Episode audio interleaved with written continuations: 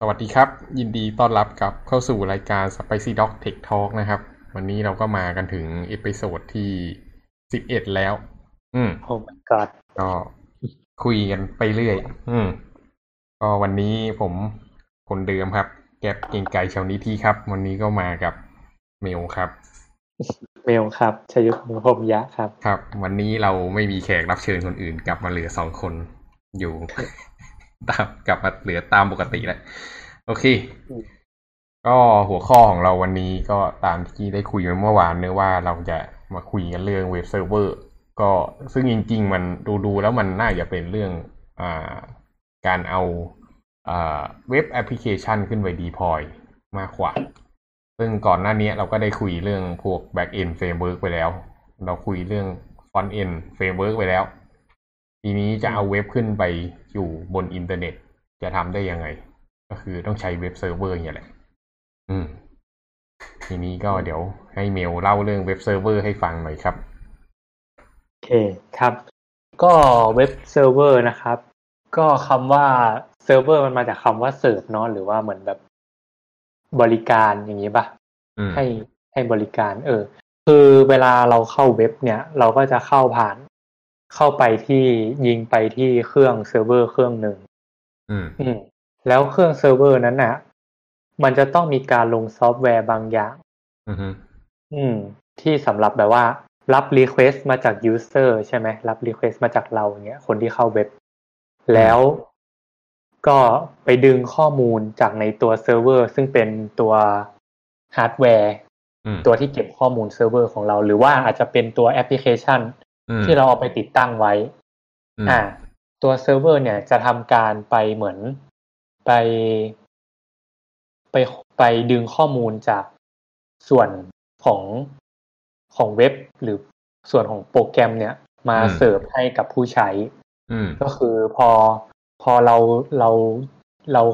าเข้าไปในเว็บเนี่ยมันก็คือการรีเควสต์ใช่ไหมเซิร์ฟเวอร์ก็จะรีสปอนส์กลับมาให้เราฉะนั้นเว็บเซิร์ฟเวอร์มันก็จะเนี่ยแหละอย่างที่บอกคือทำหน้าที่ในการเสิร์ฟข้อมูลให้เราแล้วสิ่งที่เสิร์ฟนี่ก็คือมันเป็นการเสิร์ฟเว็บเนอะซึ่งเว็บนี่ก็คือเว็บก็เวอร์ไวด์เว็บเนี่ยแหละก็คือไอสิ่งที่เข้าทางเว็บเบราว์เซอร์ซึ่งมันจะวิ่งผ่าน HTTP เป็นหลักใช่เพราะฉะนั้นไอเว็บเซิร์ฟเวอร์ที่พูดถึงเนี่ยก็คือโปรแกรมที่เอาไว้เสิร์ฟโปรโตคอล HTTP นั่นเองมันจะเสิร์ฟไฟล์แบบ HTML ไปให้เราอะไรเงี้ยไฟล์ต่างๆที่ต้องใช้ในการเรนเดอร์เว็บขึ้นมาให้เราเห็นครับแต่ว่านอกจากนั้นมันยังมี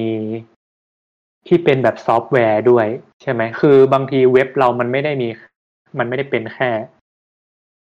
นแค่การแบบส่งไฟล์ HTML ไปให้ธรรมดาใช่ไหมมันจะต้องมีการแบบจริงๆในการเขียนเว็บสมัยใหม่อ่ะมันเป็นแบบ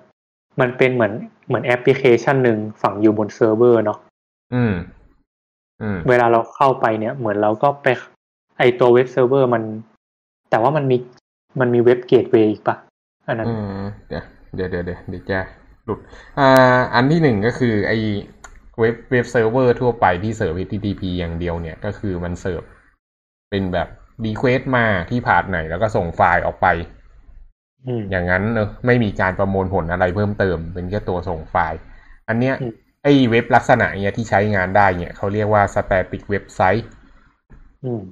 ก็คือเวลาเขียนก็คือต้องไปแก้ไฟล์ตรงนั้นแล้วเราก็เขียนลิงก์เขียนไฟล์ให้มันผูกกันอะไรก็ว่าไปแต่ว่าไอเว็บเซิร์ฟเวอร์ปัจจุบันไม่ใช่เว็บเซิร์ฟเวอร์ปัจจุบันเว็บแอปพลิเคชันปัจจุบันเนี่ยเว็บแอปพลิเคชันก็คือแอปพลิเคชันที่เสิร์ฟอยู่บนเว็บเนอะมันมีความซับซ้อนมากขึ้นมันมีส่วนของแบ็กเอนด์เพิ่มขึ้นมาอย่างเช่นสมมุติเราเข้าไปเว็บนึงเนี่ยแล้วเราล็อกอินอ่ะแล้วเราใช้งานไปมันก็จะเป็นเฉพาะคอนเทนต์ของเราเองใช่ไหมเราไม่ได้ไปเข้าคอนเทนต์ของคนอื่นไอ้ลักษณะอย่างเงี้ยมันจะประมวลผลได้ไงซึ่งไอ้คนที่ประมวลผลตรงเนี้ยมันก็คือแบ็กเอนด์เนอะครับหลุดไหม ก็คือสุดท้ายแล้วก็คือเว็บจริงๆแล้วเว็บเซิร์ฟเวอร์ก็คือทำหน้าที่แค่เสิร์ฟข้อมูลถูกไหมไม่ได้แบบไม่ได้ไปคำนวณอะไรให้แค่รับข้อมูลมาส่งให้จะพูดอย่างนั้นก็ก็ค่อนข้างถูกเพราะว่าถ้าเกิดพูดถึงตัวเว็บเซิร์ฟเวอร์เองเนี่ยถ้าเว็บอย่างเดียวเนี่ยก็เรามักจะพูดถึงไอ้พวก HTTP เนอะที่แบบก็แค่เอาคอนเทนต์ไปเสิร์ฟแต่เมื่อไหร่ที่มันมีการต้องประมวลผลที่เขาเรียกว่า Dynamic Website เนี่ยหรือไอ้พวกเว็บแอปพลิเคชันไม่อยากจะพูดคำว่าเว็บแอปพลิเคชันเรียกมันว่า Dynamic Website ก็แล้วกันไอ้ Dynamic Website เนี่ยก็คือมันมีฝั่ง Backend ต้องประมวลผลด้วยก็ที่สำคัญที่เห็นเลยเนี่ยก็คือ PHP ครับอย่างครับอย่างเว็บมันมีการอัปเดตข้อมูลแบบมีการคอมเมนต์มีการลบคอมเมนต์ทิ้งมีการล็อกอินมีการสร้างกระทู้ต่างๆแต่ว่าถ้าเป็น static website เนี่ยมันจะเป็นเว็บที่แบบมันจะอยู่ยงคงกระพันนะไม่มีการเปลี่ยนแปลงมันก็แสดงหน้าทุกครั้งที่เราเข้ามามันก็จะเป็นหน้าเดิมตลอดครับมันจะไม่มีการเราไม่สามารถแบบไปลบทิ้งโดยตัวเราเองผ่านหน้าเว็บอะไรอย่างนี้ได้คอนเทนต์มันจะไม่เปลี่ยนครับโอเคแล้วยังไงต่อก็คราวนี้ก็เว็บเซิร์ฟเวอร์มันก็คือซอฟต์แวร์ตัวหนึ่งถูกไหมใช่สุดท้ายแล้วก็มันไปผูกกับเซิร์ฟเวอร์อีกทีหนึ่งคราวนี้เนี่ยแล้วตัวอย่างตัววิสกี้อย่างเงี้ยที่เราเคยได้ยินมันทำหน้าที่ตรงไหนนี่จะคอมเขียนขึ้นนิดหนึ่งวิสกี้นี่มันย่ออย่างอะไรนะวิสกี้เว็บอะไรอ่ะ เดี๋ยวก่อนนะลืมเหมือนกันจำได้แค่วิสกี้จริงๆตัวชื่อมันเองมันจะบอกอยู่มันทำอะไร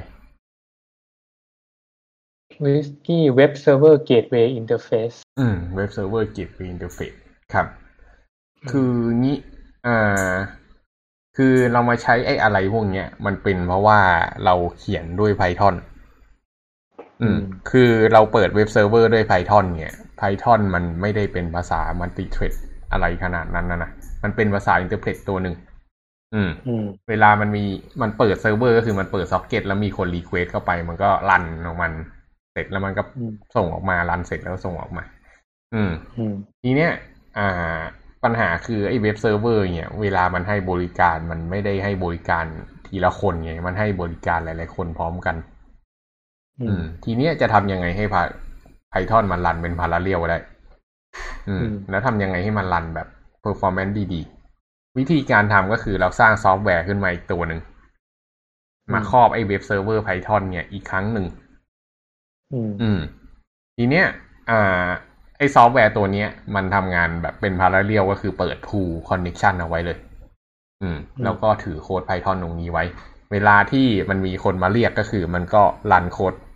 Python ของมันไปเป็นพาราเรลอ่ะทีเนี้ยมันก็จะทำให้มันสามารถเสิร์ฟคนหลายๆคนได้พร้อมๆกันแล้วนอกจากนั้นเนี่ยมันก็ยังมีตัว handle error อีกตัวอย่างเช่นสมมติโค้ด Python ของเรารันไปแล้วมัน error อย่างเงี้ยโปรแกรมแม่งก็ดับไป Python อ่ะเพราะ Python มัน error อย่างเงี้ยแต่ถ้าเกิดเรารันผ่านไอ้ Whiskey เนี่ยไอ้ Web Application Interface อะไรเงี้ยสิ่งที่เกิดขึ้นก็คือเวลาที่ไอ้โค้ด Python ตรงนั้นมัน error อ่ะมันก็จะรู้ว่าไอ้โค้ดตรงนั้นน่ะ error แล้วมันก็แค่ตอบ error 500กลับมาตัวเว็บแอปพลิเคชันไม่ได้ล่มแต่อย่างใดเพราะฉะนั้นมันก็เลยกลายเป็นว่าเราสามารถเสิร์ฟเราก็สามารถเสิร์ฟเว็บ Python ของเราเนี่ยขึ้นไปใช้งานจริงๆได้ครับก็นั่นหมายความว่าตัวเว็บเซิร์ฟเวอร์เกตเวย์อินเทอร์เฟซเนี่ยมันทำให้ Python ไม่ดับตัวเองลงไปหรอมัน เรียกว่าตัวมันเป็นอินเทอร์เฟซที่เหมาะกับการใช้งานมากกว่า Python ปกติกันแล้วกันคือถ้าเกิดเราใช้ Django อ่ะ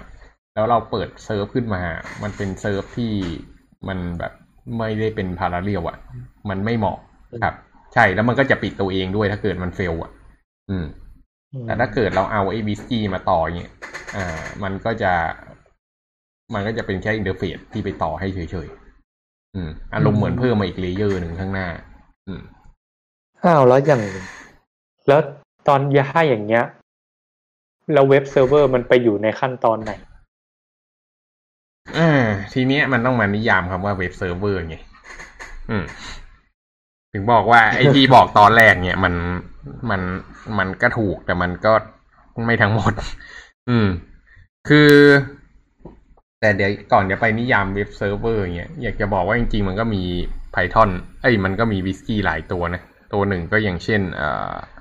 Gunicorn อะไรพวกนี้ก็ใครเขียน Python ก็ลองไปคุยดูครับทีเนี้ยเว็บเซิร์ฟเวอร์อยู่ตรงไหนทีนี้ต้องมานิยามเว็บเซิร์ฟเวอร์คือโปรแกรมที่เอาไว้เสิร์ฟ HTTP เพราะฉะนั้นอะไรก็ตามที่มันเสิร์ฟ HTTP มันเป็นเว็บเซิร์ฟเวอร์ทางนั้นน่ะ Django เองตอนที่เรารันให้มันเสิร์ฟเนี่ยมันก็เป็นเว็บเซิร์ฟเวอร์แล้วไอ้เกตเวย์ตรงนั้นน่ะไอ้วิสกี้ที่ต่อขึ้นมาก็เป็นเว็บเซิร์ฟเวอร์เหมือนกันเพราะฉะนั้นเราเอาเว็บเซิร์ฟเวอร์มาพ่วงกันไงทุกตัวก็เป็นเว็บเซิร์ฟเวอร์หมดอ่ะถ้าอย่างนั้นตัวอย่างถ้าเราใช้ Flask อย่างเงี้ยเราก็ต้องลง Gunicorn ถูกไหมไม่จำเป็นแต่ว่าถ้าเกิดจะใช้ในสเกลที่ใหญ่หน่อยที่ต้องรันพาราเรลก็คือควรต้องลงคือมันขึ้นอยู่กับว่าไอ้ข้างหน้าของเราเป็นอะไรถ้าข้างหน้าของเราเป็นเกตเวย์อินเทอร์เฟซที่มันเป็นวิสกี้อยู่แล้วอ่ะก็คือไม่ต้องลงเพราะว่ามันจะเอา Flask ของเราไปทำให้เป็นพาราเรลให้แต่ว่าถ้าเกิดมันเป็นลักษณะที่มันแบบถ้ามันเป็นลักษณะที่แบบส่งเข้ามาที่ Flask ตรงๆเลยเนี่ยแล้ว Flask มันรันพาราเรลไม่ได้อันนี้ก็จะมีปัญหาแล้วอย่าง Django อ่ะมันพาราเรลได้หรอไม่แล้วถ้าอย่างนี้จะแก้ปัญหายังไงก็เอาวิสกี้ไปต่อข้างหน้าก็คือเอาแต่ Django มันมีวิสกี้อยู่แล้วนี่ตัวมันเองแค่รองรับแต่ว่าเราต้องไปเลือกว่าจะใช้ตัวไหนไงเราจะใช้ Gunicorn หรือเราจะใช้มันก็มีตัวอื่นๆอีกมันชื่ออะไรบ้างจำชื่อไม่ได้เลยแต่ว่ามันในเห็นใน direct ในตัวโปรแกรมมันมันมี whisky.py อยู่อันนั้นเป็นอินเทอร์เฟซเอาไว้ต่อมันคือมันมีอินเทอร์เฟซของวิสกี้อยู่ซึ่งไอ้ตัวเนี้ยมันเป็นมาตรฐานที่ Python มันทำเอาไว้แสดงว่าไม่ใช่ตัวที่เขาใช้สำหรับทำพาราเรลไม่ใช่มันเป็นมันเป็นแค่อินเทอร์เฟซครับมันเป็นแค่โค้ดตัวหนึ่งแต่ว่าสุดท้ายเราต้องไปเอามาต่อเองและไอ้ตัวนั้นมันจะมาต่อวิสกี้ของเราตรงนี้แหละ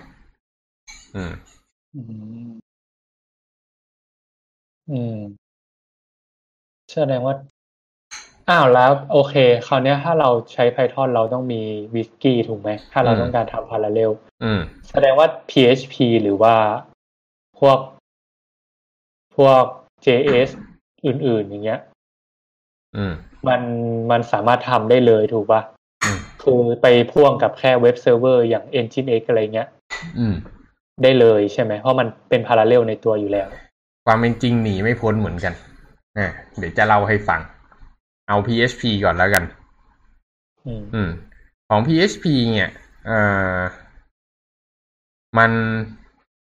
มันมีอยู่2ตัวที่ถูกนิยมใช้กันเนอะก็คือ Apache กับ Nginx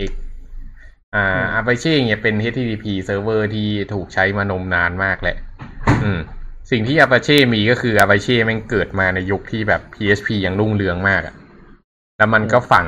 PHP เป็นโหมดเป็นม็อดตัวหนึ่งข้างใน Apache เลยเพราะฉะนั้นมันจะโหลดไอ้ม็อด PHP ตัวเนี้ยใส่เข้าไปในตัวเว็บเซิร์ฟเวอร์ตอนที่มันเปิด แล้วมันจะถูกเซตเอาไว้ประมาณว่าถ้าเกิดเข้าผ่าที่ลงท้ายด้วย .php เนี่ยให้เปิดไฟล์นี้ด้วยมอดของ PHP มันก็จะทำการ interpret code PHP จะให้สั่งอะไรก็เป็นของภาษา PHP แหละแล้วมันก็ response กลับมาอันนี้ก็คือการประมวลผลเพราะฉะนั้นสังเกตว่าของ Apache มันจะรวมอยู่ในตัวเดียวกันแต่ในทางตรงกันข้ามถ้าเกิดเป็นของ Nginx เนี่ย Nginx ตัวมันนะไม่ได้มีมอดของ PHP มันจะใช้เซิร์ฟเวอร์ตัวหนึ่งที่เขาเรียกว่าPHP FPM แต่ต่อด้วยโปรโตคอลตัวหนึ่งที่เขาเรียกว่า FastCGI สมัยก่อนยุคโบราณเนี่ยเขามี CGI ทำ Dynamic Web แต่ตอนหลังมัน improve มาเป็น FastCGI ครับแต่อันนี้ไม่ประเด็นยิบย่อยสิ่งที่เกิดขึ้นก็คือไอ้ PHP FPM Server เนี่ยมันเป็นเซิร์ฟเวอร์ที่เอาไว้ interpret ภาษา PHPแล้วเราก็เซตไปใน Nginx ว่าถ้าเกิดมีพาธที่วิ่งเข้ามาทาง PHP เนี่ยให้ต่อไปหา PHP FPM แล้ว PHP FPM เนี่ยจะทำการ interpret ภาษา PHP แล้ว response กลับมาให้เพราะฉะนั้นมันก็เป็นเซิร์ฟเวอร์อยู่2ชั้นทีนี้ถามว่ามัน parallel ไหมใช่ไอ้เว็บเซิร์ฟเวอร์พวกนี้มัน parallel อยู่แล้วเพราะฉะนั้น PHP ก็เลยเปิดมาปุ๊บมันก็ parallel แบบมหาศาลยังรวดเร็วตั้งแต่ต้นแสดงว่าพาราเรลที่เราพูดถึงอ่ะมันคือโหลดบาลานซิ่งถูกไหมไม่ใช่พาราเรลคือคอนเคอร์เรนซีพาราเรลที่พูดถึงตรงนี้จริงๆใช้คำไม่ถูกคำที่ถูกจริงๆเขาเรียกว่าคอนเคอร์เรนซีคือทำหลายๆอย่างพร้อมๆกันครับแล้วอย่าง JS อ่ะถ้าเป็น Node.js เนี่ย Node.js มันออกแบบมาเป็น Event Loop เป็น Non-blocking อยู่แล้วก็คือเป็นอาซิงค์ใช่เพราะฉะนั้นเนี่ยสิ่งที่เกิดขึ้นก็คือเวลาที่มันมีรีเควสเข้ามาเนี่ยมันก็จะโฮไว้ข้างในอีเวนต์ลูปอะแล้วรีเควสใหม่มันก็ถูกโฮไว้ในอีเวนต์ลูปแล้วเวลามันทำเสร็จปุ๊บมันก็ค่อยไปตอบกลับเพราะฉะนั้นมันเลยทำเป็นคอนเคอร์เรนซีโดยอัตโนมัติในตัวอยู่แล้วมันก็เลยใช้แค่ Nginx ธรรมดาก็ได้ไม่ต้องใช้ Nginx เลยใช้โนดตัวเดียวก็พอก็คือมันเป็นเว็บเซิร์ฟเวอร์ในตัวใช่คือ Node.js เนี่ยมันเป็นเว็บเซิร์ฟเวอร์ในตัวอยู่แล้วแถมมันรองรับพวก HTTPS อะไรพวกนี้ด้วยนะเขียน Certificate ก็ไปได้ครับแต่อย่างใดก็ตามมันก็ไม่ได้จำเป็นจะต้องเอา Node.js expose ออกมาข้างนอกเราก็สามารถเอา Nginx ไปครอบไปข้างหน้าได้เหมือนกัน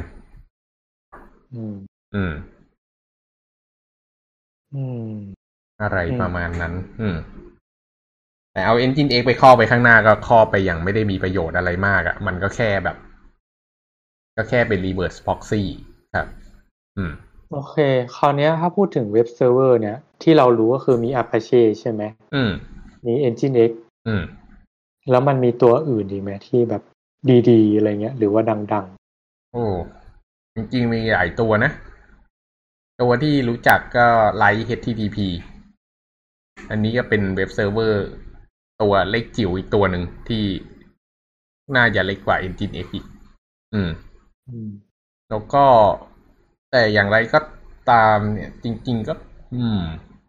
จริงๆมันมีหลายตัวแต่ไม่ค่อยรู้จักแล้วเพราะว่ามันไม่ได้รับความนิยมถ้าจะให้พูดกันตามตรงแต่ภาษาใหม่ๆเดี๋ยวนี้มันกลายเป็นว่าตัวมันเองอ่ะมันก็ทำตัวเองเป็นเว็บเซิร์ฟเวอร์ตั้งแต่ต้นน่ะมันเลยไม่ต้องพึ่งไอ้เว็บเซิร์ฟเวอร์พวกนี้สักเท่าไหร่ที่คิดว่าอีกเหตุผลหนึ่งที่เว็บเซิร์ฟเวอร์มันไม่จำเป็นต้องมีเยอะมากหลายตัวมันเป็นเพราะว่าตลาดมันแบบเซตเทิลไปแล้วมันไม่ได้มีการแข่งขันอีกต่อไปมันไม่ได้มีผลประโยชน์ข้างในตลาดนี้สักเท่าไหร่แล้วอะคนที่ชนะก็คือชนะจบไปแล้วแล้วมันจะทำให้ดีกว่านี้ก็ยากครับคราวนี้เนี่ยโอเคแสดงว่าเนื่องจากว่าเว็บเซิร์ฟเวอร์มันเป็นตัวโปรแกรมถูกปะเวลาคนใช้เข้ามายิงมาที่เซิร์ฟเวอร์แสดงว่าไอ้เว็บเซิร์ฟเวอร์เนี้ยมันต้องเปิดพอร์ต80ถูกไหม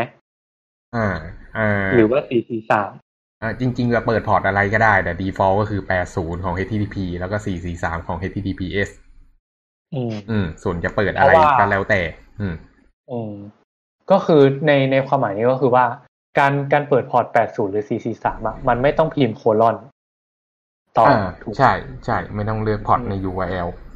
แต่ว่าถ้าเราเปิดเว็บเซิร์ฟเวอร์ด้วยพอร์ตอื่นเราก็จะต้องแบบใส่ใส่โคลอนเข้าไปด้วยถูกป่ะมันก็จะไม่สวยใช่ซึ่งคนปกติใส่ไม่เป็นหรอกแล้วใครจะไปรู้ว่าเว็บนี้มันเปิดพอร์ตอะไรถ้าเป็นอย่างนั้นน่ะแสดงว่าก็เขามักจะเปิดแค่2พอร์ตนี้อีกอย่างคือถ้าไปทำโดเมนเนมอ่ะมันก็ง่ายด้วยใช่ไหมเพราะว่ามันยิงเข้าพอร์ต80หรือว่า443อยู่แล้วมันไม่ต้องด้วยความที่โดเมนเนมอ่ะมันเซตตัวพอร์ตไม่ได้ถูกป่ะ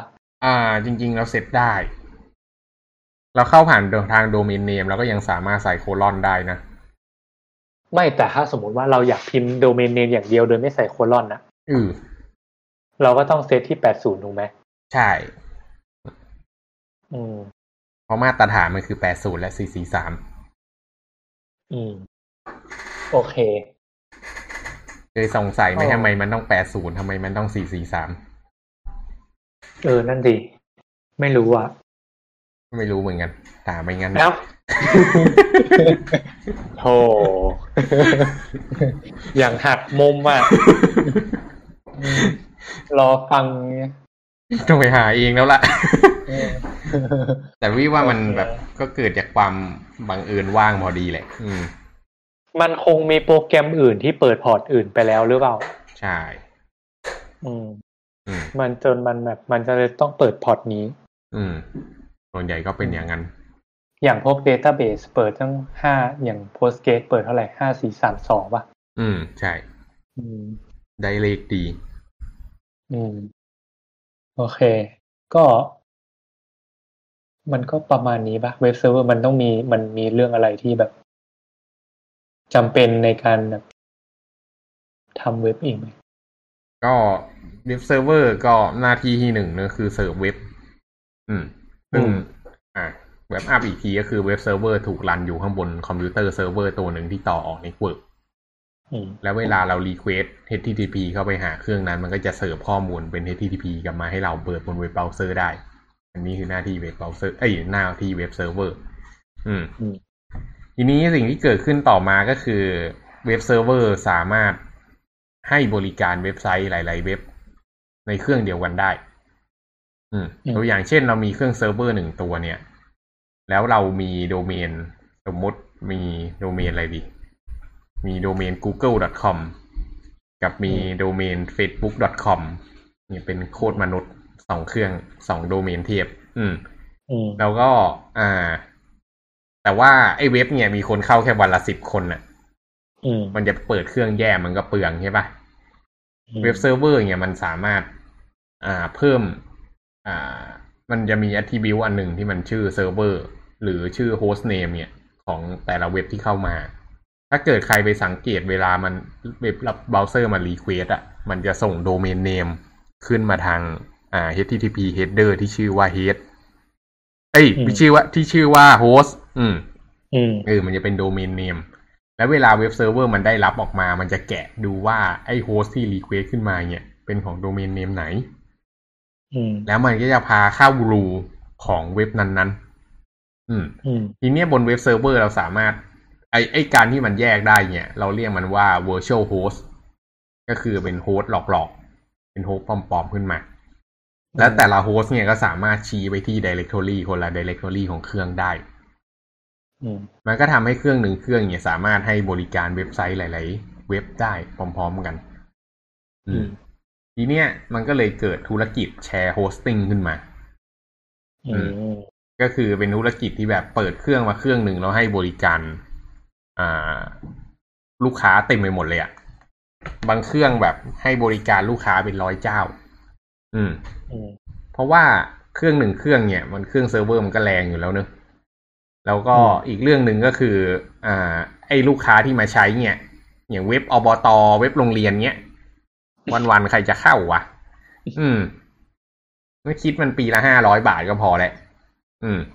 แล้วให้มันโฮส ทีเนี้ยพอมันมาลงที่เว็บพวกนี้เนี่ยมันก็สับรีซอร์สไปให้เวลามันมีคนเข้ามันก็ทำเราติ้งให้ถูกที่ถูกทางว่าจะถ้าเกิดเข้ามาเว็บอบต.นี้ให้วิ่งไป directory นี้อะไรพวกเนี้ยแล้วเวลามันคนเข้ามาเยอะมันก็โหลดไหวไงสุดท้ายมันแค่เปิดรอรับรีเควสเท่านั้นเองมันจะล่มก็ตอนมันโดนโจมตีเท่านั้นแหละนั่นแหละมันก็เลยกลายเป็นว่าเว็บเนี่ยแบบเครื่องเซิร์ฟเวอร์บางเครื่องแบบเปิดขึ้นมาให้บริการผู้ใช้ได้เป็นร้อยคนแต่ว่าถ้าเกิดไอ้เว็บเซิร์ฟเวอร์แชร์โฮสต์ที่พูดถึงเนี่ยส่วนใหญ่มันจะเป็นภาษา PHP เนื่องจาก PHP เนี่ยมีความสามารถว่าโอเคเรามีเซิร์ฟเวอร์อยู่แล้วก็เปิดขึ้นมา PHP แม่งติดกับเว็บเซิร์ฟเวอร์ไปเลยอ่ะแล้วก็ไม่ว่าจะเข้าเว็บไหนก็ตามมันใช้ PHP engine เดียวกันมันไม่เปลืองรีซอร์สPHP ก็เลยเหมาะกับการทำแชร์โฮสติ้งราคาถูกอย่างยิ่งนี่เป็นเหตุผลที่มันไม่ตายสักทีเว้ยมันติดกับเครื่องเซิร์ฟเวอร์หรอไม่ติดกับเครื่องเซิร์ฟเวอร์ติดกับเว็บเซิร์ฟเวอร์ก็คืออย่างตัวมอดที่บอกถูกไหมใช่สมมุติเป็น Apache อย่างเงี้ยหรือแม้กระทั่งเป็น Nginx ก็ตามอ่ะมันก็คือมีเซิร์ฟเวอร์ PHP PM ที่มันเกาะแน่นอยู่กับเว็บเซิร์ฟเวอร์เลยอ่ะคือไอ้เว็บเซิร์ฟเวอร์ที่ให้บริการคนเป็นร้อยคนเนี่ยมันมีเว็บเซิร์ฟเวอร์แค่แอปเดียวให้บริการคนได้เป็นร้อยให้บริการลูกค้าได้เป็นร้อยเจ้าอ่ะแล้วก็ใช้ PHP แค่ตัวเดียวเหมือนกัน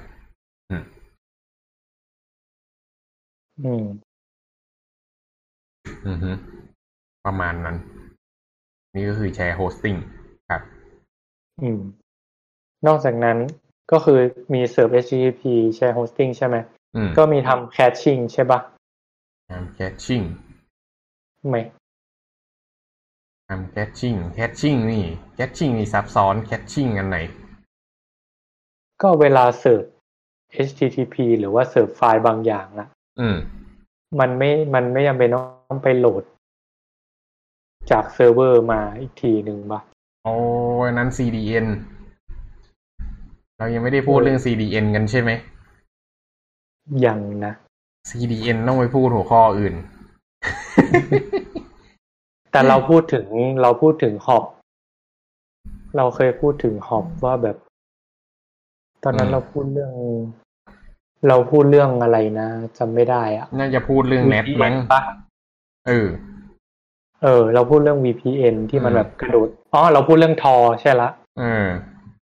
ที่มันแบบกระโดดไปที่อื่นอ่ะแต่ว่ามันก็คือหลักการของ CDN ป่ะไม่เกี่ยวคนละเรื่องกันนั่นมัน VPN ไม่เกี่ยวอะไรกับแคชชิ่งทั้งนั้นไม่แต่ว่ามันมีการกระโดดไปที่อื่นถูกไหมล่ะกระโดดไปที่อื่นเป็นเรื่องของ proxy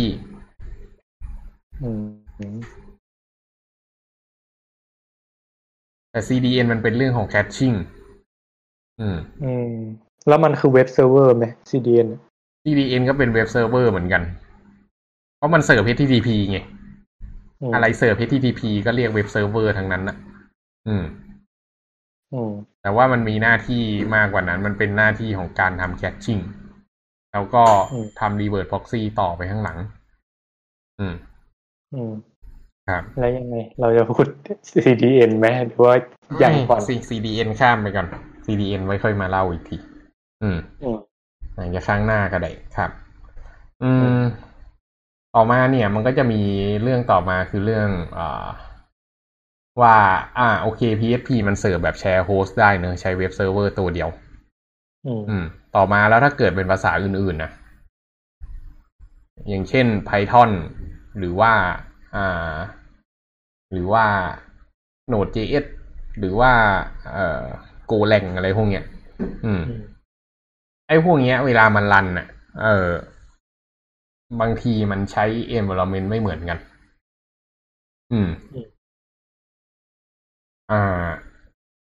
เราก็เลยมักจะแพ็คมันอะลงไปใส่ในคอนเทนเนอร์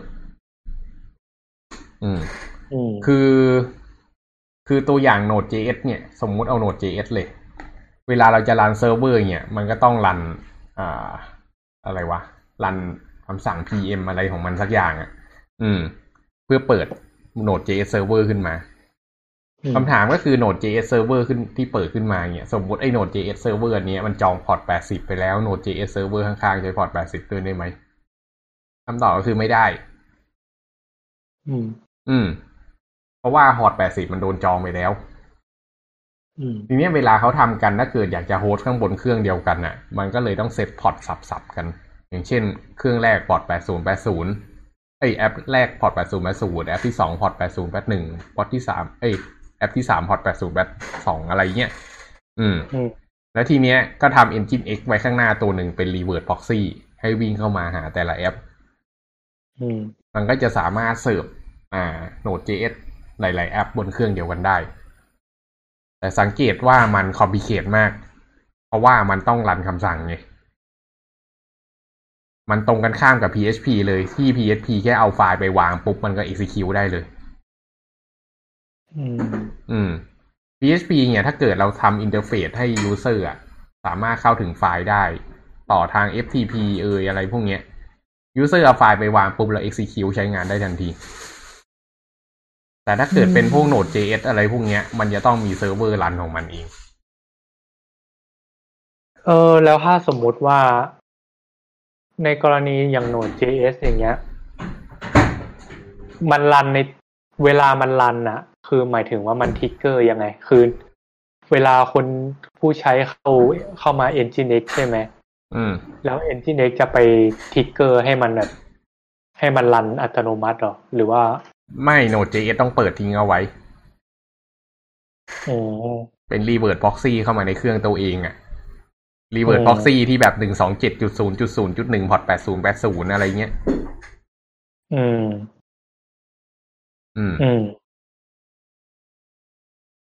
ถ้าอย่างเงี้ยแบบถ้าในกรณีที่คอนเทนเนอร์มันแบบมันขึ้นลงอ่ะอันนี้ยังไม่ใช่คอนเทนเนอร์เลยนะอันนี้แค่ตัวเซิร์ฟเวอร์ที่เปิดขึ้นมาตรงๆถ้าเกิดมันลงก็คือมันก็จะดาวไงอันนี้เขาเรียกว่า error gateway timeout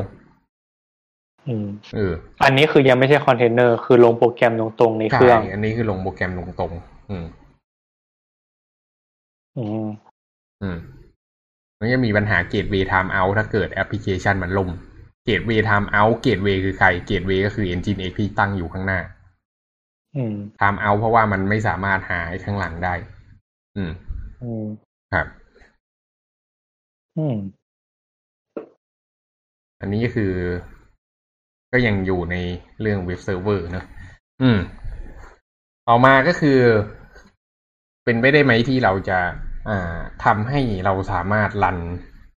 ไอแอปอย่างเงี้ยสะดวกสบายมากขึ้นในใน environment ที่ดีขึ้นอย่างเช่น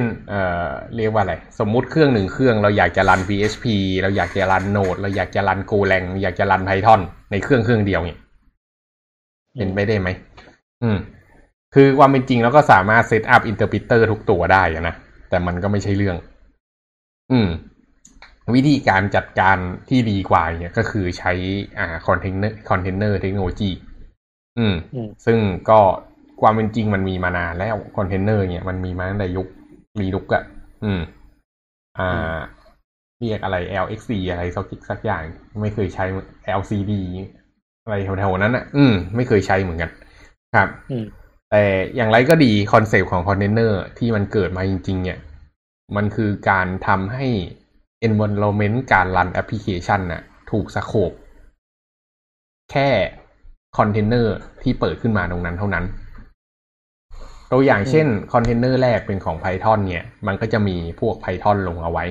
เราก็ใช้งานได้ในคอนเทนเนอร์นั้นส่วนคอนเทนเนอร์ที่2มี Node ก็จะมี Node ลงเอาไว้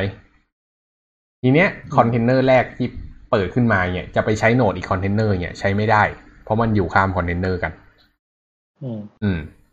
vice versa ไอ้ Python ใช้ Node ไม่ได้ Node ก็ใช้ Python ไม่ได้เหมือนกันครับเพราะฉะนั้นเวลามันรันขึ้นมาเนี่ยมันก็เลยเสิร์ฟเฉพาะไอ้ชิ้นของมันเท่านั้นมันก็เลยมีการรันคำสั่งเพิ่มเติมขึ้นมาว่าถ้าเกิดเปิดคอนเทนเนอร์ขึ้นมาปุ๊บให้รันคำสั่งเปิดเว็บเซิร์ฟเวอร์ตัวนี้เลยนะ เพราะฉะนั้นพอเราสปอนคอนเทนเนอร์ขึ้นมาเนี่ยมันก็จะได้เว็บเซิร์ฟเวอร์ขึ้นมาพร้อมใช้งานเลยไอ้คอนเทนเนอร์เนี่ยคอนเซ็ปต์มันคล้ายๆแบบ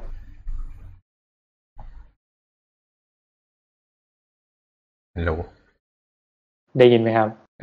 คอนเซ็ปต์มันคล้ายๆแบบอะไรนะใส่ไฟล์เอาไฟล์ทั้งหมดอะที่เป็นโปรแกรมอะไปใส่ในโฟลเดอร์นึงแล้วแบบใส่ซิปไว้แล้วก็เอาไปหย่อนในเครื่องเซิร์ฟเวอร์อะไรเงี้ยแล้วก็แตะซิปออกมาก็จะได้โฟลเดอร์นึงแล้วก็ทำทุกอย่างแค่ในโฟลเดอร์นั้นในเฉพาะโปรแกรมมันเองแต่ว่าคอนเทนเนอร์ในแต่ว่าอันนี้แค่เปรียบเทียบเฉยๆแต่ว่าจริงๆคืออย่างถ้ากรณีของโฟลเดอร์มันข้ามโฟลเดอร์กันได้ใช่ไหมแต่ว่าในความเป็นจริงคอนเทนเนอร์มันข้ามกันไม่ได้เราไม่สามารถไปหยิบรีซอสจากอีกคอนเทนเนอร์นึงได้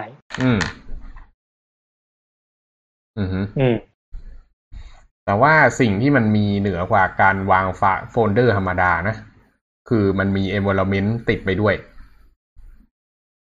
อย่างเช่นมันมีโปรแกรม Python มันมีโปรแกรม Node.js พวกนี้ติดเข้าไปด้วย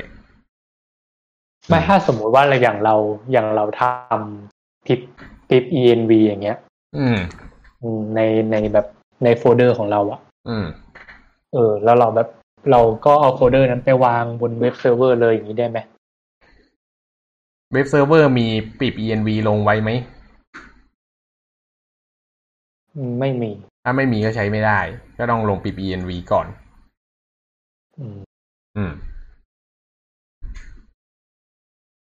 แล้วถ้าอย่างกรณีของคอนเทนเนอร์ถ้ากรณีของคอนเทนเนอร์ก็คือ pipenv ถูกลงไว้ข้างในคอนเทนเนอร์แล้วคอนเทนเนอร์ก็เลยรัน pipenv แล้วเปิดโปรแกรมขึ้นมาได้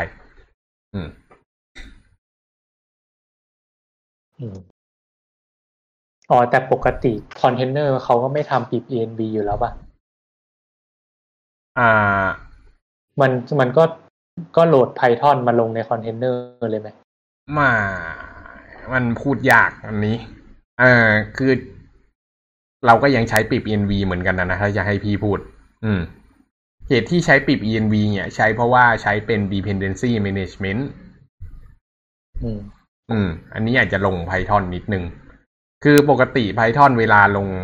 dependency ไปก่อน Python อีกก็คือปกติเวลาเราเขียนโปรแกรมเนี่ยโปรแกรมเราจะมีไลบรารีหลายๆตัว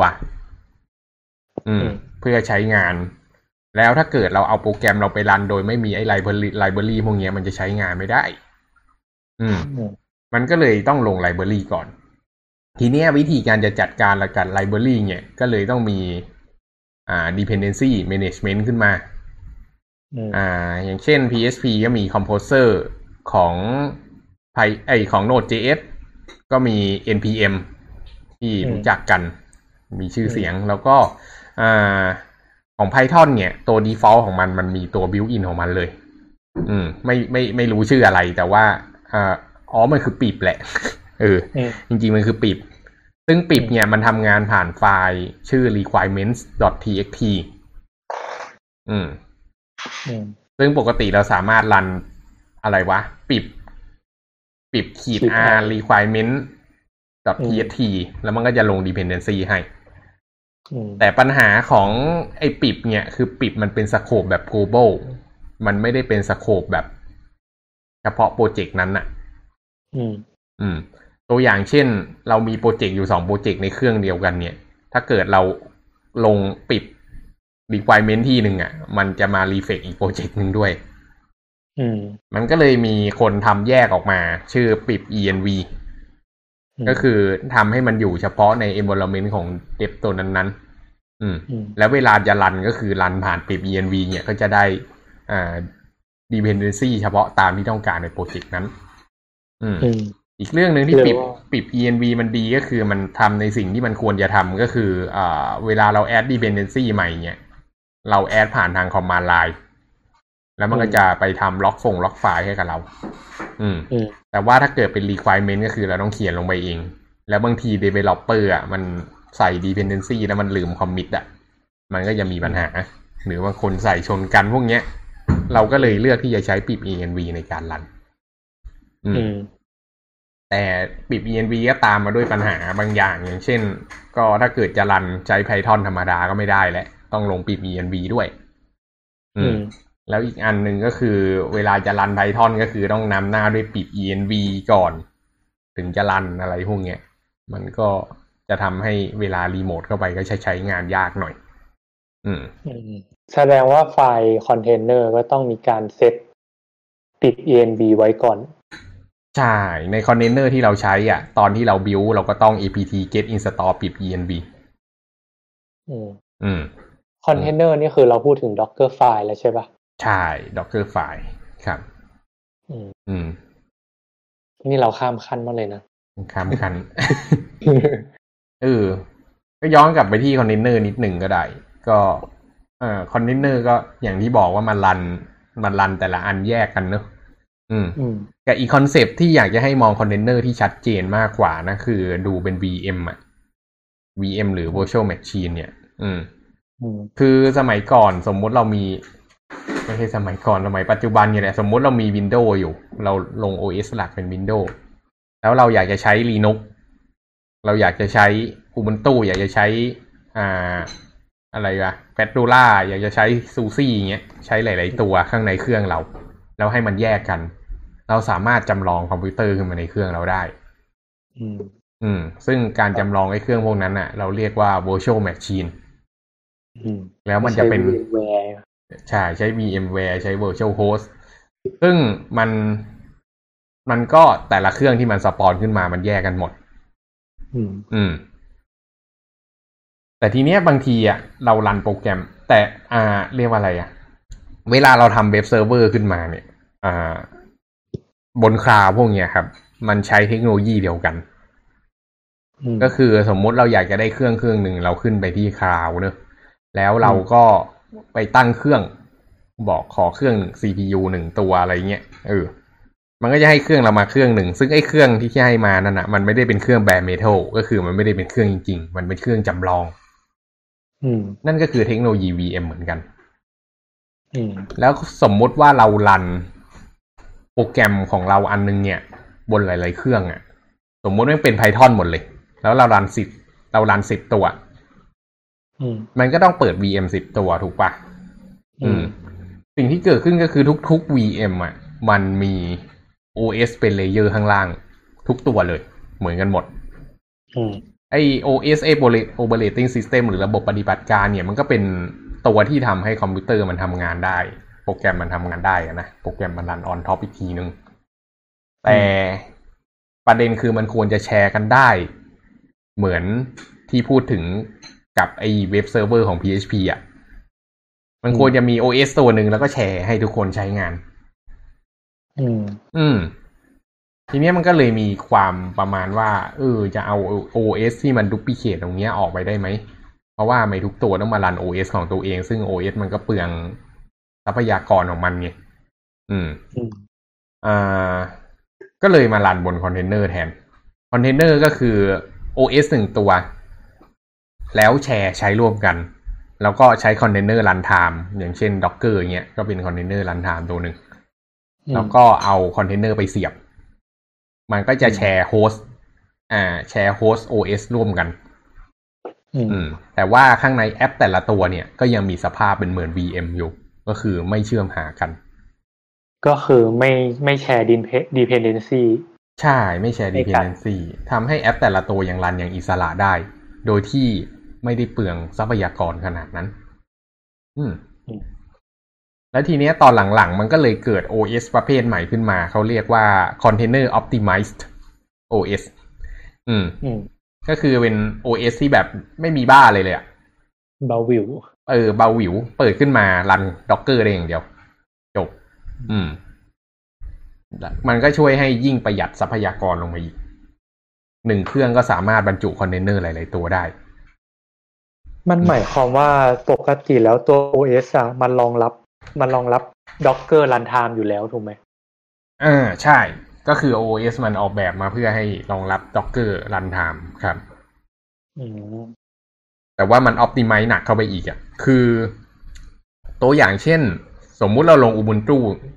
เราใช้ Ubuntu เนี่ยเราก็เปิด LibreOffice เปิดโปรแกรม Office เปิดเว็บเบราว์เซอร์โคมอะไรพวกนี้ได้ถูกป่ะเพราะว่ามันมีอะไรเพราะว่ามันมี dependency ต่างๆที่พร้อมสำหรับการใช้งานตรงนั้นไงคำถามคือไอ้สิ่งพวกนั้นจำเป็นไหมสำหรับการรัน Docker คำตอบก็คือไม่เพราะฉะนั้นก็เอาไอ้พวกนั้นออกไปเอาเฉพาะสิ่งที่จำเป็นจริงๆสำหรับการรัน Docker ไปใส่ไว้ใน host OS แล้วก็ให้มันเปิด Docker แล้วที่เหลือ Docker มันรันได้อยู่แล้วเพราะว่าไอ้คนที่เขียน Docker ไฟล์มันจำเป็นจะต้องเขียนอยู่แล้วว่าตัวเองจะใช้ dependency อะไรแล้วมันค่อยไปเสริมที่ตรงนั้นครับแต่ว่าอย่างตัวคืออย่าง Linux เองอ่ะคือมันเหมือนมันมีการ optimize Docker runtime มาตั้งแต่แรกเมื่อนานมาแล้วถูกไหมอันนี้พูดยากใช้คำว่า Docker มัน develop ขึ้นมาบน Linux ดีกว่าก็คือมันพูดภาษา native อ่ะแต่ว่าถ้าเทียบกับ Mac หรือว่า Windows อย่างเงี้ยคือมันเราไม่สามารถแบบสั่ง Docker Run ได้เลยถูกป่ะใช่มันจะต้องมีการ virtual บางอย่างขึ้นมาอีกชั้นหนึ่งใช่มันจะต้องเปิดแอป Docker Run ถามขึ้นมาก่อนซึ่งนั่นเป็นเรื่องที่น่าเบื่อเรื่องหนึ่งมันเหมือนว่าเราต้องลง Linux เข้าไปในเครื่องเราก่อนถูกที่เป็น virtual machine นะใช่ๆจริงๆแล้วมันอารมณ์เหมือน run virtual machine ได้นั่นน่ะทำให้มันเปลืองทรัพยากรขึ้นไปอีกในการเดฟไม่แต่สงสัยว่าอ้าวทำไม Mac ก็ต้องทำเหมือนคล้ายๆเหมือนกันนะ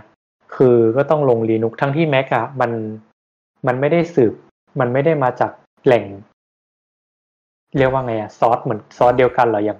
คือเราเคยได้ยินว่า Mac อ่ะมันคือ Unix ใช่ป่ะแล้ว Linux มันก็มาจาก Unix ใช่ป่ะแล้วทำไมแบบ Mac มันไม่ได้มีแบบไม่สามารถรัน Docker ได้เลยอะไรเงี้ยคือต้องมาแบบมาลง Toolbox หรือว่าแบบทำ Virtual Host อีกรอบหนึ่งเพื่อรัน Docker อันที่หนึ่งเนี่ยก็คือ Mac อ่ะไม่ได้เป็น Linux Unix อยู่ข้างบนสุดแล้ว Linux แยกออกมาจาก Unix Mac ก็แยกจาก Unix ส่วน Mac แยกจาก Unix เพราะฉะนั้นมันแค่มีพ่อแม่เดียวกันMac อ่ะใช้ Unix ที่ชื่อว่า Darwin มันมีความรู้เพิ่มเติมชื่อ Darwin ส่วนไอ้ Linux เนี่ยมันเป็น Linux kernel ของมันแล้วถ้าจะให้พูดกันตามตรงก็คือ Linux เองไม่ได้ใช้ Unix Linux ไม่ใช่ Unix Linux แค่ follow มาตรฐาน Unix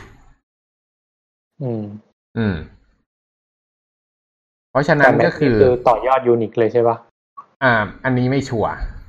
แต่ถ้าที่เข้าใจคือเป็นอย่างนั้นแต่ว่ามันเป็น Unix ที่ Apple เอามาโมขึ้นมาเองอ่ะตั้งแต่ก่อน Apple อีกตั้งแต่ยุคเขาเรียกอะไร Nexter อะไรสักอย่างบริษัทที่สตีฟจ็อบส์หลังจากโดนไล่ออกมาแล้วมาเปิดอ่ะแล้วก็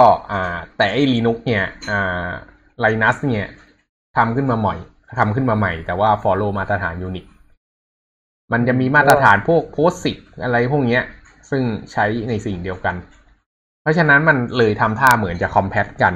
แต่ความจริงมันเป็นคนละ OS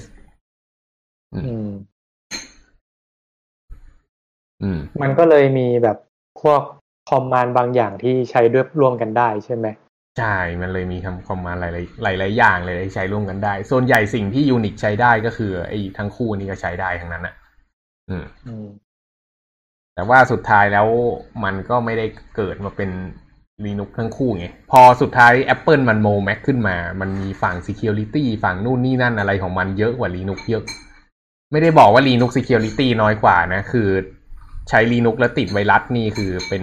คนที่โง่มากอยากจะบอกเพราะว่ามันแบบมันให้กรอกพาสเวิร์ดกรอกแล้วกรอกอีกกรอกอยู่ตลอดเวลาแล้วยังติดไวรัสเนี่ยก็คือแม่งไม่รู้เรื่องว่าทำอะไรแต่ว่า Mac เนี่ยมันก็มี security layer ของเขาเองซึ่ง user friendly มากกว่า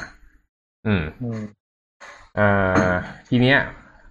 เวลาเราไปเดฟแอปเนี่ยมันก็เลยมีความไม่เหมือนกันอยู่มันก็เลยอาจจะทำให้ Docker มีปัญหามั้งอันนี้เดามันก็เลยต้องซิมูเลตเลเยอร์เหมือนกันมันไม่ได้บิวในมันไม่ได้บิวมันคือมันบิวมาจาก Linux ไงถูกป่ะใช่เลเยอร์ข้างล่างจริงๆมันคือ Linux มันไม่ได้บิวมาจาก Unix ตั้งแต่ต้นใช่มันก็เลยแบบคอมแพตกับ Linux ได้ดีแต่ว่าก็อย่างถ้าใช้ Mac ก็ต้องไปลง Virtual อยู่ดีใช่คือถ้าเกิดไปสังเกตคอนเทนเนอร์ดีๆอ่ะมันจะมีเบสอิมเมจอยู่ที่เขียนว่าฟอร์มบรรทัดแรกนะซึ่งฟอร์มจริงๆของมันอ่ะฟอร์มที่สุดเลยอ่ะเหมือนมันจะเป็นพวก bootfs อะไรพวกเนี้ยซึ่ง default มันน่าจะเป็น Linux อ่ะมันก็คือมันใช้ kernel ของตัวโฮสต์แม่ไงแต่ว่า Mac อ่ะมันไม่ได้เป็น Linux มันก็เลยไม่ compatible กันเพราะฉะนั้นมันก็เลยต้อง simulate Linux ขึ้นมาMac ก็เรื่องนึงแต่ว่าในทางตรงข้ามของ Windows นี่ Windows มาไกล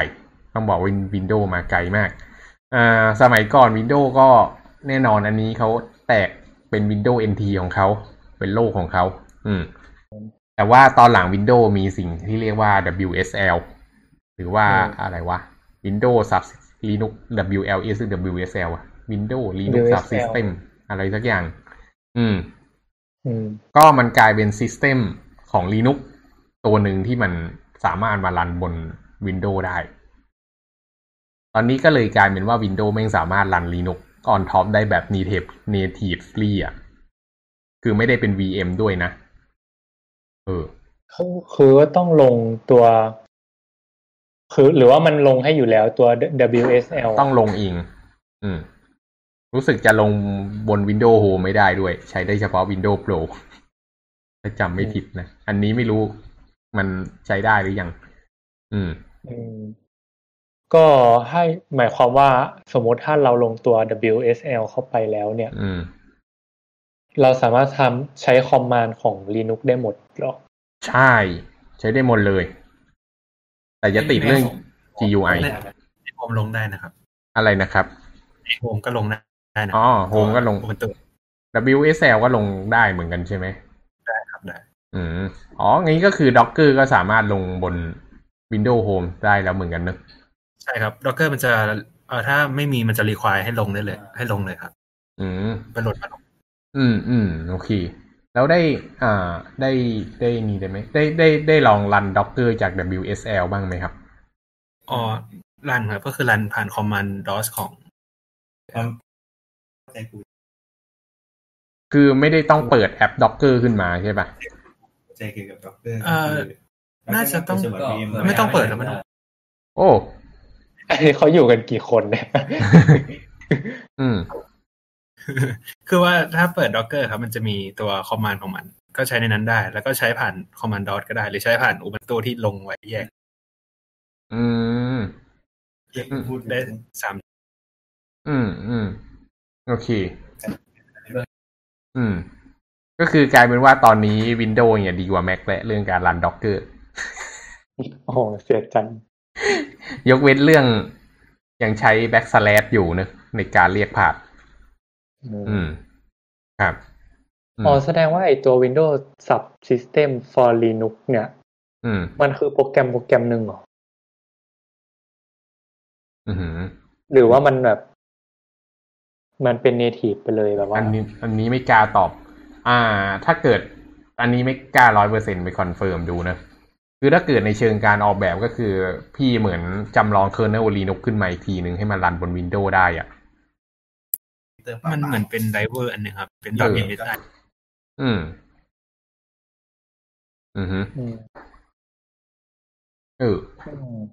ก็คือมันนั่นแหละมันเป็นเลเยอร์ที่ทำให้รัน Linux ได้ครับเคยเล่นนี่ป่ะเคยเล่นเกมบอยคัลเลอร์บนเครื่องป่ะเคยนั่นมันไม่ใช่ VM นะมันคือโปรแกรมนี่อิมูเลเตอร์น่ะอารมณ์คล้ายๆกันน่ะคือถ้า VM มันต้องมี OS ซอฟต์แวร์ธรรมดานี่ใช่มันก็เป็นซอฟต์แวร์ธรรมดาไงมันเป็นซอฟต์แวร์อิมูเลเตอร์ อืมงงมันจะบอกว่าไงคือโอเคก็ไม่รู้ดิคืออย่างถ้าอย่างที่น้องบอกคือน้องบอกว่ามันคือไดเวอร์ใช่ไหมในความหมายนี้คือมันคือยังไงมันคืออย่างไดเวอร์ในความหมายนี้คือยังไงคือเหมือนแบบว่าไม่ได้มองว่าเป็นแอปพลิเคชันนะครับมันเหมือนเป็นมันไม่ใช่แอปที่สามารถกดเรียกใช้ได้ครับเป็นเหมือน subsystem ที่ลงไปอยู่ใน command dot อีกทีนึง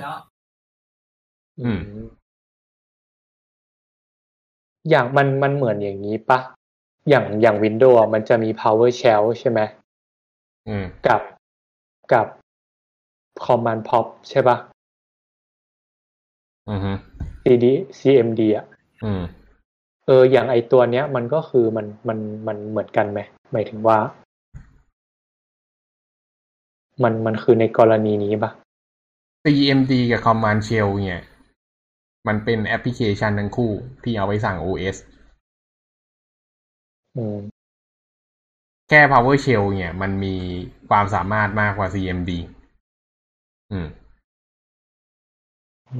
มันคนละอย่างกัน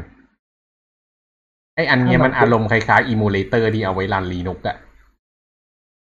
เหมือนแล้วรันเกมบอยแอดวานซ์อ่ะก็คือสมมติว่าถ้าเราลงไปเป็นเหมือนไดเวอร์อย่างเงี้ยก็คือเราสามารถพิมพ์คอมมานด์ทุกอย่างใน CMD ได้หมดถูกไหมที่เป็นของ Linux อ่ะไม่ใช่เราจะต้องเข้าไปใน subsystem ก่อนแล้วเราต้องไปเปิดตรงไหน subsystem ไปใช้ Windows เราก็จะเห็นเอง ไม่มี Windows ให้ใช้อ่ะ subsystem มันมีเป็นแอปก็มีนะครับใน Windows Store ครับพวกUbuntuโหลดมาแล้วมันก็จะเปิดขึ้นมาเป็นคอมมานด์ของเป็นเทอร์มินัลของ Linux อ่ะครับแล้วพวก directory มันก็จะเป็นเหมือนของ Windows แต่ว่าต้องใช้คำสั่งแบบนี้ใช่คือมันยังใช้ไฟล์ที่เดียวกันอยู่แต่ว่าไอ้อินเทอร์เฟซที่มันรันมันเป็นคนละอันกันแล้วถ้าใช้ Ubuntu ก็จะเป็น bash สามารถสั่งแบบ Docker run ได้เลยเราสามารถลง Docker ลงไปใน Windows Subsystemได้แล้วใช่ไหมครับรันด็อกคือรันตั้งแต่คอมมานด์พร้อมได้เลยครับไม่ต้องเปิดตัว Ubuntu เลยถ้างั้นก็แปลว่ายังต้องเปิดแอป Docker อยู่ใช่ปะคิดว่าน่าต้องเปิดคือผมไม่เคยลองว่าไม่เปิดแล้วรันได้หรือเปล่าตอนนี้พี่กำลังรอให้ไอ้ Windows Subsystem เนี่ยมันถึงจุดที่แบบเปิดเข้าไปใน Ubuntu ใช่ปะแล้วก็ apt get install Docker ได้อะแล้วก็ใช้ Docker ในนั้นน่ะ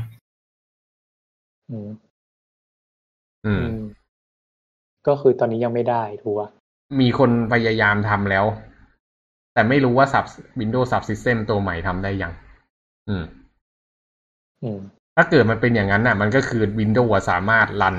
Docker ได้อย่าง native ไง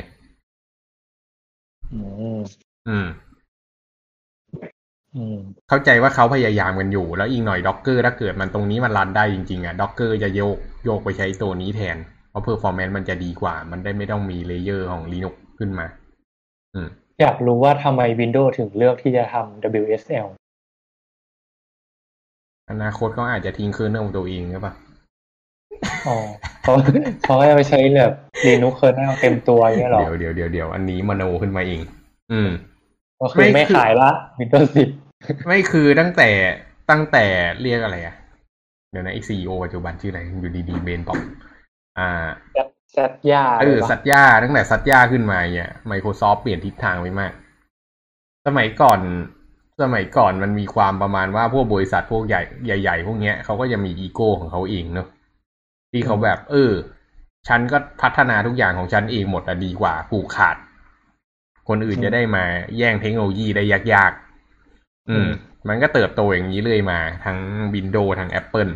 ก็อย่างที่เห็นก็มี OS ของตัวเองมันก็มีก็แต่ Linux เนี่ยแหละที่มันเป็น Open Source ทีเนี้ยคนมันก็คำถามก็คือแล้วเราไป deploy server อย่างเงี้ยไปใช้ Windows Server อ่ะมันไม่ไหวนะเว้ยมันแพง คนก็เลยโม Linux ขึ้นมา Linux ก็พอใช้ได้ดีกว่าก็โมให้มันใช้ได้ขึ้นมาดีๆจนกระทั่งสุดท้ายมันดีอ่ะแล้วแม่งดีกว่าดิดีมากพอที่จะมาใช้แล้วก็สุดท้ายมันก็กลายเป็นว่าทุกๆคนก็เลยใช้เซิร์ฟเวอร์เป็น Linux กันหมดไม่บอกว่าทุกคนดีกว่าบอกว่าแบบ 90% น่ะมันน่าสนใจมากเลยนะว่าถ้า Windows อ่ะเปลี่ยนไปใช้แบบ Linux เต็มตัวแล้วแบบการพัฒนาเกมหรืออะไรโปรแกรมอะไรต่างๆมันก็ต้องพัฒนาบน Linux ถูกไหมมันไม่ง่ายขนาดนั้นหรอกเพราะว่าส่วนใหญ่ตอนนี้คือเกมมันแบบเกมส่วนใหญ่มันรันบน Mac ได้น้อยมากไม่ได้น้อยหรอกแต่ว่าส่วนใหญ่มันไม่มีบน Mac เพราะว่าเขาแบบเดฟบน Windows ถูกป่ะแต่ถ้าแบบถ้าสมมุติทิศทางมันเปลี่ยนไปจริงๆอ่ะการเดฟมันก็ต้องเปลี่ยนไปตาม OS ถูกไหมก็ใช่แหละก็ไม่รู้ว่าจะเป็นไปได้ไหมก็รอดูว่าจะเดฟบน ARM ได้หรือเปล่า ARM มันมีแล้วตอนนี้ Windows ไปรันบน ARM ได้แล้วครับแต่ว่ามันจะมีแอปบางตัวที่ใช้ไม่ได้แต่ว่าเรื่องเปลี่ยนเคอร์เนลนี่เป็นเรื่องใหญ่นะไหนจะเรื่อง backward compat อะไรหลายๆอย่างอ่ะมันไม่รู้ว่าจะเป็นไปได้ไหมแต่นั่นแหละเรื่องของเรื่องก็คือหลังจากซัดย่าขึ้นมาแล้วมันก็มีความเปิด Open Source มากขึ้นอ่ะคือโลกมันเปิดมากขึ้น Microsoft มันก็ต้องปรับตัวเขาก็รองรับเทคโนโลยีหลายๆอย่างมากขึ้นคือถ้าเกิด Windows ไม่เปิดไว้สิ่งที่เกิดขึ้นก็คือ Developer ต่างๆก็จะหนีออกจาก Windows เพราะว่ามันเดฟโปรแกรมบน Windows ลำบาก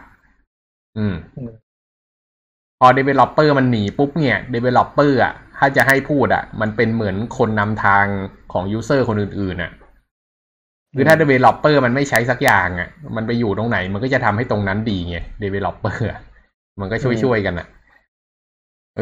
ทีเนี้ยเขาก็มีความพยายามต้องเอาใจ Developer ให้ยังใช้ Windows อยู่เพื่อให้ Windows มันอยู่รอดก็จะให้พี่พูดนะ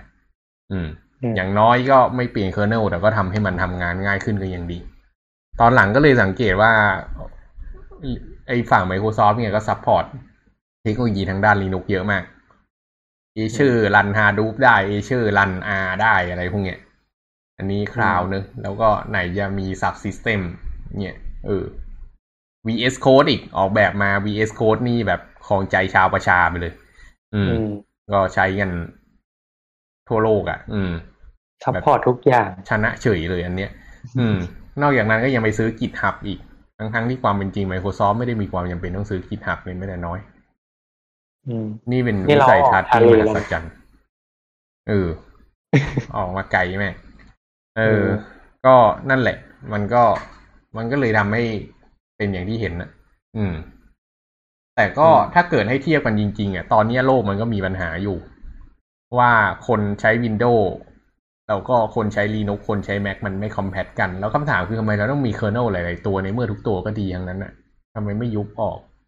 ถ้าไม่นับเรื่องศักดิ์ศรีพี่ก็มองไม่ออกนะว่าทำไมต้องมีถึงจุดหนึ่งไม่แน่หรอกอาจจะมารวมใช้ kernel รวมเดียวกันหมดก็ได้ตอนแรกแนวคิดของแบบของสตีฟจ็อบส์มันเป็นระบบปิดไงถูกไหมทุกคนมันก็ระบบปิดทั้งนั้นน่ะ Windows ก็ระบบปิดแต่ว่าแบบพอปิดแล้วมันก็ดีแต่ว่าก็อย่างที่พี่แก๊ปบอกมันอาจจะไม่ได้เอื้อให้developer มากมันจะเสียผลประโยชน์หรือเปล่าครับอย่างถ้า Mac เปิด OS ตัวเองให้มันเป็น Public มันก็ไม่มีอะไรแล้วอ่ะคือสเปคมันก็สู้ไม่ได้แล้วเลยเหมือนว่ามันเสียจุดยืนทางธุรกิจมันนะก็เป็นไปได้นะไม่นะถ้าเกิดถามพี่ความเป็นจริงแล้วแม็กตอนนี้อ่ะไม่ได้ขายนะแม็กตอนนี้เป็น OS ฟรีแต่จำเป็นต้องใช้บนเครื่องแม็ก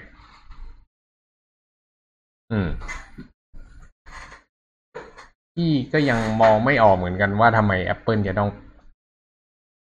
จะต้องมี Mac ต่อไปนอกจากว่าเรื่องศักดิ์ศรีมันอาจจะเป็นการตลาดที่เราคาดไม่ถึงก็ไม่รู้หรือเปล่าแต่ว่ามันสวยอ่ะมันสวยและดีมากอันนี้ต้องยอมรับครับถ้าเทียบกับ Linux มันกะโหลกกะลามากครับถึงแม้ความเป็นจริง Linux จะสวยกว่าทั้ง Windows ทั้ง Mac ก็ตามอ่ะถ้าจะให้พูดอ่ะนะแต่ว่ามันใช้งานยาก UI UX เนี่ยดีกว่าตั้งเยอะหรอถ้าไปดู Linux สวยๆดูมันดีกว่ามันก็ต้องไปโมป่ะถ้าอย่างนั้นนะปัญหาคือมันต้องโมไงต้องแบบต้องโมเองไหมถ้าอย่างนั้นใช่ไหมใช่ไอ้ยินนี่วีทางนี้ออกทะเลมาไกลเหลือเกินกลับมาที่คอนเทนเนอร์เราออกไปตรงไหนวะก็ WSL ไงโอเคก็นั่นแหละ WSL นั่นก็ออกทะเลแล้วคือสุดท้ายก็คือมันรันคอนเทนเนอร์ได้เนอะแล้วทีนี้มันกลายเป็นว่าเราไม่ต้องสนใจว่าเราไม่ต้องสนใจว่าจริงๆแล้วเรารันแอปอะไรใช้ dependency อะไรเพราะว่าทุกคอนเทนเนอร์เนี่ยมันต่อออกมาด้วย HTTP ทั้งหมดทีนี้สิ่งที่ต้องทำก็คือแค่ใช้แอปตระกูลแบบ container orchestration อย่างเช่นของ Docker มี Swarm ซึ่งไม่รอดแล้วกับตัวที่รอดก็คือ Kubernetes Swarm เนี่ยเซตง่าย Kubernetes เซตยากแต่ว่า Kubernetes มัน flexibility มันดีกว่ามันเลยรอดก็ทีเนี้ยมันก็กลายเป็นว่าก็มีคลัสเตอร์ให้เราก็มีเซิร์ฟเวอร์หลายๆตัวแล้วก็เอาคอนเทนเนอร์เราไปลงเข้า Kubernetes ดื้อๆเลยเหรอก็การเอาไป deploy ไงก็คอนเทนเนอร์ไปลงแล้วข้างในไอ้พวก Kubernetes อะไรพวกเนี้ยมันจะมีระบบการทำ routing อยู่อารมณ์คล้ายๆการทำ reverse proxy ของ Nginx นั่นแหละก็คือทำ virtual host ถ้าเกิดเข้ามาทางโดเมนนี้ให้วิ่งไปหาคอนเทนเนอร์นี้อะไรพวกเนี้ยมันคือการทำเซอร์วิสถูกไหมใน Kubernetes ใช่มันคือเซอร์วิสก็ทีนี้ก็จะกลายเป็นการ deploy web application ข้างบนคอนเทนเนอร์ซึ่งโลกของคอนเทนเนอร์ก็ยังอีกกว้างใหญ่อันนี้เป็นแค่เราให้ฟังคร่าวๆว่ามัน deploy ยังไงครับทำไมเว็บเซิร์ฟเวอร์มันมาคู่คอนเทนเนอร์ได้เนี่ยเพราะว่าพูดถึงเรื่อง dependency ใช่ไหมเพราะว่ามันเป็นการเพราะว่าเว็บเซิร์ฟเวอร์ไว้ทำอะไรเว็บเซิร์ฟเวอร์เอาไว้ deploy เว็บแอปพลิเคชันถูกปะแล้วตอนนี้เวลาเรา deploy เว็บแอปพลิเคชันเราก็ deploy ผ่านทางเว็บเซิร์ฟเวอร์ที่อยู่ข้างในคอนเทนเนอร์ไง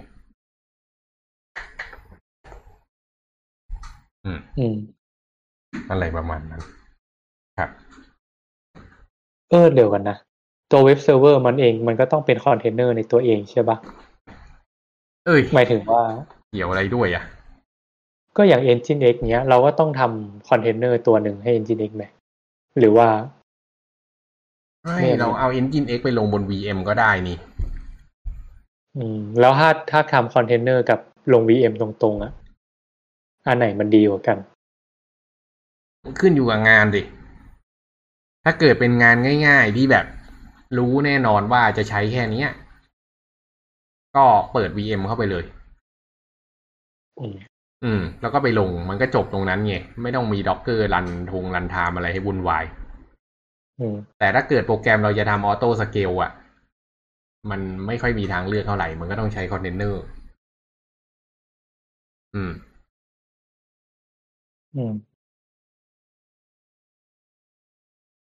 ซึ่งไอ้คอนเทนเนอร์นี้ก็ไม่ต้องไปพูดเยอะหรอกมั้งถ้าเกิดเขาใครอยากจะฟังก็ไปฟังตอนนู้นได้เคยพูดไว้แหละตอนไหนตอนตั้งแต่ก่อนมิวจะมาRoad to Data Engineer ไม่ใช่ Data Engineer ของ DevOps เหรอ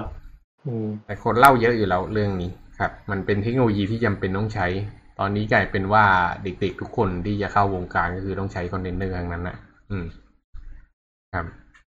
แสดงว่าตอนนี้เว็บเซิร์ฟเวอร์กับโหลดบาลานซิ่งนี่คือคนละตัวถูกไหมเนี่ยพูดยากแกโหลดบาลานซิ่งเนี่ยก็เป็นเว็บเซิร์ฟเวอร์เหมือนกัน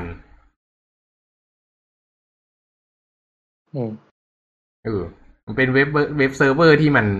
เป็นรีเวิร์สพ็อกซี่เข้าไปหาตัวข้างหลังหลายตัวไง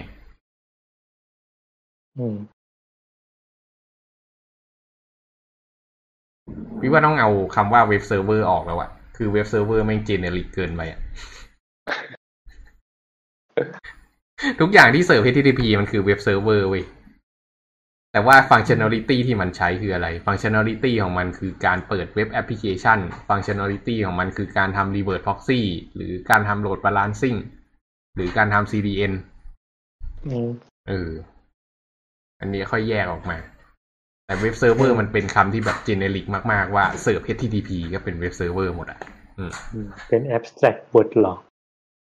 มันเป็นแอบสแตรกเวิร์ดที่จริงๆไม่ควรเอามาใช้ในคอนเทกต์แบบมาพยายามจัดแคตตากรีอ่ะเพราะทุกตัวแม่งเป็นหมดไงคือเว็บเซิร์ฟเวอร์มันเป็นคลาสแม่อ่ะแล้วทุกตัวแม่งอยู่ข้างใต้อ่ะเพราะฉะนั้นเราก็บอกได้ว่าไอ้ตัวนี้มันเป็นเว็บเซิร์ฟเวอร์ทั้งนั้นอ่ะครับโอเคไลน์นี่มีคนดูป่ะเนี่ยไม่มี เผื่อมีถามคำถามจากทางบ้านไม่มีเลยหรอไม่เคยมีคนดู มีคนดูเปล่าวะไม่มีอ่ะไม่เคยมีคนดูครับแต่จริงๆปกติก็มีอยู่คนสองคนเผื่อแบบเขาถามคำถามแล้วเราไม่เห็นเฮ้ยวันนี้มี1คนก็คือพี่แก๊ปมีกดไลค์ยัง8เนี่ยกดแชร์ไป3ใครวะไม่ได้แชร์นะก็ดีนะ โอเคครับนี้ก็มีคำถามจากผู้ฟังจากทางบ้านก็มีน้องนิวซ่าเนี่ยน้องนิวซ่า มีคำถามอะไรไหมครับน้องนิวซ่าอยู่กับเรามา2วันแล้วบิวแล้วก็ไฟล์เป็นอีเมลอะไรนะพอดีเพื่อนพูดอยู่ครับอ๋อครับตกลงนั่นคำถามป่ะโอเคแล้วจะมันอันนี้พูดในเว็บเซิร์ฟเวอร์ในเชิงของซอฟต์แวร์ใช่ไหมครับแล้วถ้าเราจะพูดว่าเราจะเอาเว็บเราไปฝากไว้กับที่ไหนอะไรเงี้ยมีที่ไหนที่แบบแนะนำไหมแล้วก็แตกต่างกันยังไงค่าบริการอะไรเป็นคำถามที่ดีมากครับแต่พี่จะถามกลับว่าเด็บด้วยภาษาอะไรก่อนตัวนี้มันต่างกันยังไงหรือว่ามันคือถ้าเกิดใช้ PHP อะครับเราสามารถไปโฮสต์บนแชร์โฮสต์ได้คือแชร์โฮสต์แม้กระทั่งโฮสต์ฟรีของ PHP มีเต็มไปหมดเลยก็เราแชร์โฮสต์แบบราคาปีละ$500เนี่ยมันโคตรถูกอะแต่จริงๆไม่ใช่ของฟรีก็ได้แต่ว่าถ้าเกิดจะใช้ Node.js หรือใช้ Python หรือใช้ภาษาอื่นๆก็ต้องไปใช้เซอร์วิสอย่างอื่นทีเนี้ยมันมีทางเลือกอยู่2ทางหลักๆที่พี่จะแนะนำก็คือไปแพลตฟอร์ม as a service กับ container as a service แต่เดี๋ยวขอเล่า infrastructure as a service ก่อนแล้วกันคือจริงๆแล้ววิธีการที่ทำได้แน่นอนคือไปใช้ VM เนอะผู้ให้บริการ VM ตัวหนึ่งที่ให้บริการฟรีตอนนี้ก็คือมูนคลาวด์แพลตฟอร์มถ้าไปตั้งเครื่องที่อเมริกาตั้งเครื่องห่วยที่สุดของมันอะได้แรม500เนี่ยสามารถใช้งานได้ฟรีไม่จำกัดกับอีกเจ้าหนึ่งที่ก็ให้ใช้ฟรีเหมือนกันก็คือ Oracle Cloud ครับอันนี้ตั้งอยู่ที่ญี่ปุ่นได้ด้วยก็ใกล้เราขึ้นมาหน่อยอันนี้ได้เครื่องแรงกว่าครับก็เข้าไปตั้ง VM แล้ว install ใช้งานเองได้แต่เนี่ยมันมาสายฮาร์ดคอร์ก็คือเราต้องไปติด install ทุกอย่างเองแล้วเวลามันมีแพชก็ต้องไปตามอัปเดตเองไงถ้าเกิดมันไม่ได้เป็นเว็บโปรดักชันก็ว่ากันไปเรื่องนึงแต่ว่าถ้าเกิดมันเป็นเว็บโปรดักชันน่ะเรื่องscalability คือเรื่องความเสถียรภาพเนี่ยมันเป็นเรื่องที่สำคัญเราไม่สามารถปล่อยให้ user แบบดาวได้อ่ะมันก็เลยมีพวกแพลตฟอร์ม as a service ขึ้นมาก็คือเขาให้บริการแพลตฟอร์มทำ auto deploy อะไรให้เราเจ้าที่น่าสนใจมากนะครับคือ Heroku เคยรู้จักไหมHerokuสีม่วงๆเคยครับครับก็ถ้าเกิดเดฟภาษาลองไปดูว่าHerokuรองรับไหมถ้าHerokuรองรับเนี่ยก็ไปใช้HerokuเลยHerokuถ้าเกิดเป็นเว็บส่วนตัวเนี่ยไม่โหลดมากก็ใช้งานฟรีได้มันจะคิดเงินตามเวลาที่เครื่องมันเปิดอ่ะแต่ประเด็นก็คือถ้าเกิดเครื่องมันไม่มีคนใช้งานเครื่องมันจะปิดเองแล้วมันจะไม่คิดเงินแต่เวลารีเควสเข้าไปใหม่มันจะเกิดโคสตาร์ทมันจะช้าแต่สำหรับโปรเจกต์ส่วนตัวก็คือพอใช้แล้วจะเดฟจะดีพอไปกี่อันก็จัดไปมันฟรีมันโควต้ามันเท่าไหร่นะถ้าเกิดเอาบัตรเครดิตไปเชื่อมมันรันได้ทั้งเดือนเลยนะไม่แต่ว่าผมมันไม่ต้องเชื่อมบัตรเครดิตอะมันแบบอันนั้นก็จะมีโควต้าจำกัดมากกว่าถ้าถึงจุดหนึ่งมันก็จะรันไม่ได้ถ้าเกิดไปปิงมันตลอดเวลาคือนี้สิ่งที่เกิดขึ้นน่ะคือHerokuอะถ้าเกิดเราไม่ไปรีเควสมันน่ะเครื่องมันจะดาวแล้วไปรีเควสมันจะเกิดโคสตาร์ทแล้วมันช้าอาจจะต้องรอถึง10วิวิธีการทำให้ไม่เกิดโคสตาร์ทเนี่ยก็คือเราก็ไปตั้งเซอร์วิสไว้อีกอันให้มันคอยยิงไอ้เว็บเนี่ยทุกๆ5นาทีอะไรเงี้ย เว็บมันก็จะตื่นอยู่ตลอดเวลา ก็ใช้งานฟรีได้แต่ปัญหาเนี่ยก็คือก็มันก็จะคิดตังค์เรามากขึ้นไงแต่ถ้าเกิดไปเชื่อมเป็นแบบผู้ใช้ระดับอีกระดับหนึ่งอ่ะไออันเนี้ยมันจะพอมีหลายเทียร์ว่ามันเถอะมันมีหลายเทียร์ใช่นั้นก็Herokuก็อีกอันหนึ่งก็คือถ้าเกิดน้องแบบไปถึงระดับ Docker แล้วเนอะก็สามารถใช้ Container as Service ได้ Container as Service ที่พี่แนะนำก็คือ Google Cloud Run ก็ไปสมัคร GCP แล้วก็เอาไปรันบน Cloud Run ที่พี่เดโมให้ดูอ่ะอันนั้นแม่งง่ายที่สุดแล้ว Cloud Run คิดเงินตามวินาทีที่รีเควสเลยอ่ะมันคิดเป็นระดับมิลลิเซกเลยคือรีเควสเรารีเควสเข้าไปใช้เวลาประมวลผลเท่านี้มิลลินาทีมันก็คิดตามนั้นนะแล้วไม่ต้องมีอินฟาอะไรทั้งนั้นอันนี้เป็นนวัตกรรมมากอยากบอกแต่มันก็แอบมีโคสตาร์ทเหมือนกันนะใช่มันจะมีโคสตาร์ทแต่โคสตาร์ทของคลาวด์รันถ้าเกิดเรียกว่าอะไรถ้าเกิด optimize container มาดีๆให้มันขนาดเล็กเนี่ยมันโคสตาร์ทโคตรเร็วเลยก็แล้วอย่างCloudflareนี่ไม่มีบริการหรอมีเหมือนกันแต่ว่าเป็นอีกแบบหนึ่งก็อันนี้ก็คือถ้าเกิดน้องเดฟเว็บแอปพลิเคชันนะก็คือไปใช้ตัวนี้ได้กับอีกฝั่งหนึ่งก็คือใช้เป็นฟังก์ชัน as a service อันนี้ไม่ได้ recommend เพราะว่ามันไม่ได้เป็นเว็บแอปพลิเคชันฟังก์ชัน as a service ก็คืออย่างเช่น Google Cloud Function Amazon Lambda อะไรพวกเนี้ยจนถึง Cloudflare Worker ซึ่งเดี๋ยว Cloudflare Worker เดี๋ยวขอออกนอกประเด็นนิดหน่อยแต่เดี๋ยวฝากไปก่อน Google Cloud Function ก็คือเปิดเข้าไปปุ๊บเนี่ยมันจะมีคอนโซลให้เราอันนึงแล้วเราก็เอาโค้ดเราไปแปะได้เลยแปะเสร็จกด deploy เราได้ URL มาใช้งานได้ปัญหาคือมันไม่ได้เป็นเว็บเซิร์ฟเวอร์มันไม่มีระบบ routingมันเอาไว้ทำงานเล็กๆอะไรพวกนี้มากกว่ามันเหมือนเอาไว้ทำแบบ API ง่ายๆมากกว่าป่ะใช่ๆอย่างเช่นคนทำ ML เงี้ยจะเอา Machine Learning ไปรันอ่ะวิธีง่ายที่สุดในการ deploy คือ Google Cloud Function นะถ้าเกิดเขียนด้วย Python เนี่ยก็เอาโค้ด Python ไปใส่บน Google Cloud Function ใช้ได้เลยแล้วก็อีกเรื่องนึงที่ Google Cloud Function ดีมากๆคือมัน Auto Scaleเราไม่ต้องห่วงเรื่องอินฟาคือสมมติแบบเราอยากจะรันโมเดลจำนวน1ล้านครั้งอ่ะเราแม่งก็สร้างไพป์ไลน์ไปเลยให้มันยิงใส่Google Cloud FunctionรัวๆCloud Functionก็สปอนมาให้แล้วเราก็รอจ่ายตังค์ได้เลยบานGoogle Cloud Functionก็คิดเป็นมิลลิเซกเหมือนกันคิดแบบGoogle Cloud Runแต่Google Cloud FunctionกับCloud Runต่างกันอีกอย่างหนึ่งก็คือGoogle Cloud Runเนี่ยมันสปอนคอนเทนเนอร์ขึ้นมา1คอนเทนเนอร์เนี่ยรับคอนเกอเรนซีได้เต็มที่แม็กซิมัมที่80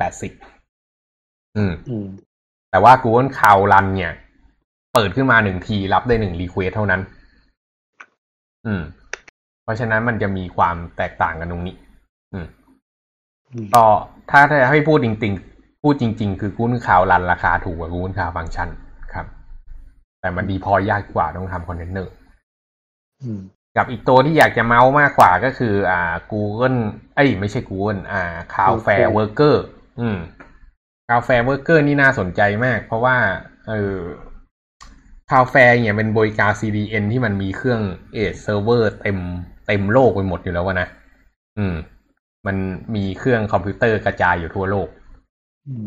แต่ก่อนมันให้บริการแต่ CDN แต่ตอนหลังมันก็มีความคิดว่ามันเอามาทำอะไรได้มากกว่านั้นไหมก็คือมันก็เปิดอารมณ์คล้ายๆ Google Cloud Function เนี่ยขึ้นมา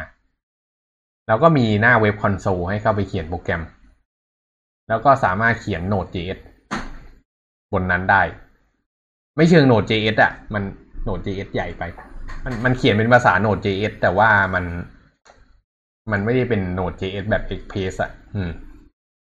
มันเป็นสคริปต์สั้นๆเอาไว้ประมวลผลได้ครับแล้วความน่าสนใจก็คือพอเราดีพลอยบน Google พอเราดีพลอยบน Cloudflare เว้ยมันเท่ากับโปรแกรมของเราถูกดีพลอยบนเครื่องทั่วโลกอ่ะไม่ว่าจะเปิดที่อเมริกาไม่ว่าจะเปิดที่ไทยแม่งเร็วหมดเพราะว่ามันรันบน Edge Server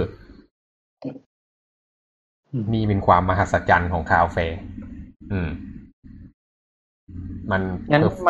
มันไม่สามารถทำแบบทำเหมือนเป็น VM ไม่ได้ใช่ไหมมันไม่มีโฮสต์ไม่ได้มันเป็นฟังก์ชันเซอร์วิสครับคือ Cloudflare ไม่มีบริการแบบโฮสติ้งหรอตอนนี้ Cloudflare มีไกลที่สุดก็คือ Key Value Database ใช้กับไอ้ worker ของมันนั่นแหละถ้าเกิดจะเก็บ data ก็เก็บบนนั้นได้เหมือนกันครับแสดงว่าถ้าจะแบบ Infra as a Service นี่ก็คือก็ต้องไป VM เลยใช่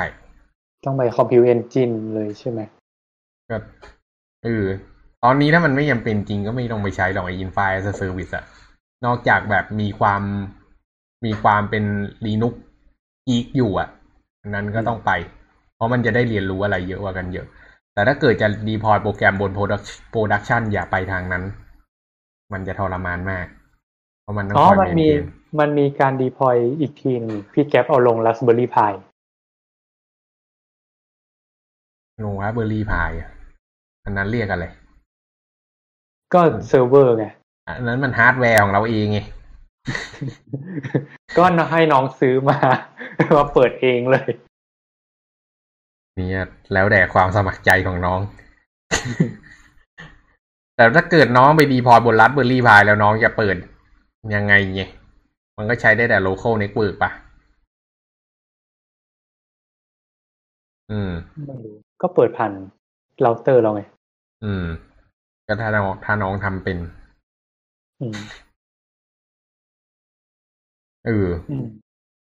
ถามคำถามเดียวตอบซะไกลเลยได้คำตอบไหมเนี่ยออกนอกทะเลได้ครับได้ที่ถ้าเราทำคอนเทนเนอร์เรามีดัตต้าเบสอยู่ข้างในนั้นมันจะคอนเทนเนอร์มันจะใหญ่ขึ้นนะครับเรื่องหนึ่งที่จะต้องรู้นะครับก็คือคอนเทนเนอร์รันได้เซอร์วิสเดียวเพราะฉะนั้นดัตต้าเบสกับเว็บเซิร์ฟเวอร์จะเป็น2คอนเทนเนอร์แล้วทำให้มันเน็ตเวิร์กมันลิงก์กันครับ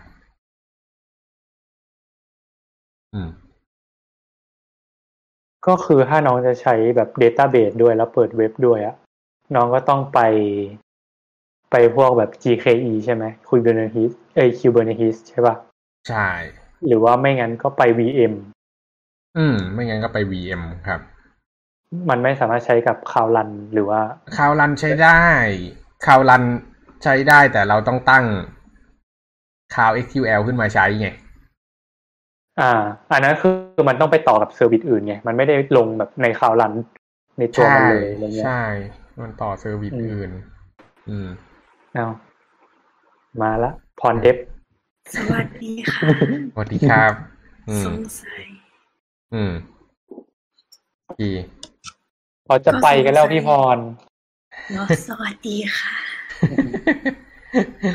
ครับน้องมีคำถามอะไรอีกไหมครับตรง back end กับ front end นี่คือต้องตั้งเซิร์ฟเวอร์แยกกันเหรอ แบ็กเอนกับฟอนต์เอนต้องตั้งเซิร์ฟเวอร์แยกกันไหมรวมกันเป็นเซิร์ฟเวอร์เดียวกันก็ได้ครับอย่างเช่นถ้าเกิดเราใช้ PHP เนี่ยใช้ Apache ตัวเดียวก็คือมันเสิร์ฟทั้งแบ็กเอนฟอนต์เอนเลย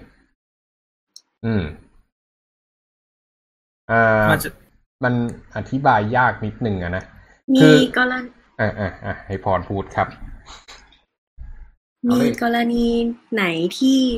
ต้องแยกคะแล้วมีกรณีไหนที่รวมดีกว่าคะ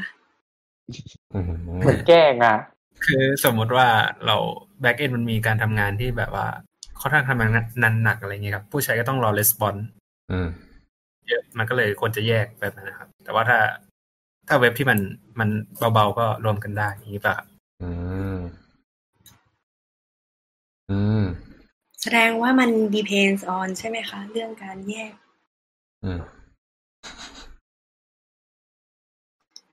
พูดเสียงเบาเหมือนกลัวเด็กตื่นนะคะ ใช่มัน depend on นะว่าจะแยกหรือจะรวมพี่ขออธิบายอะไรประมาณนี้แล้วกันสมมุติอันนี้มีเคสใช้งานจริงที่เราเจอการต้องแยกเนอะก็คือเสิร์ฟผ่าน Django คือไอ้ Django เนี่ยมันเป็น Python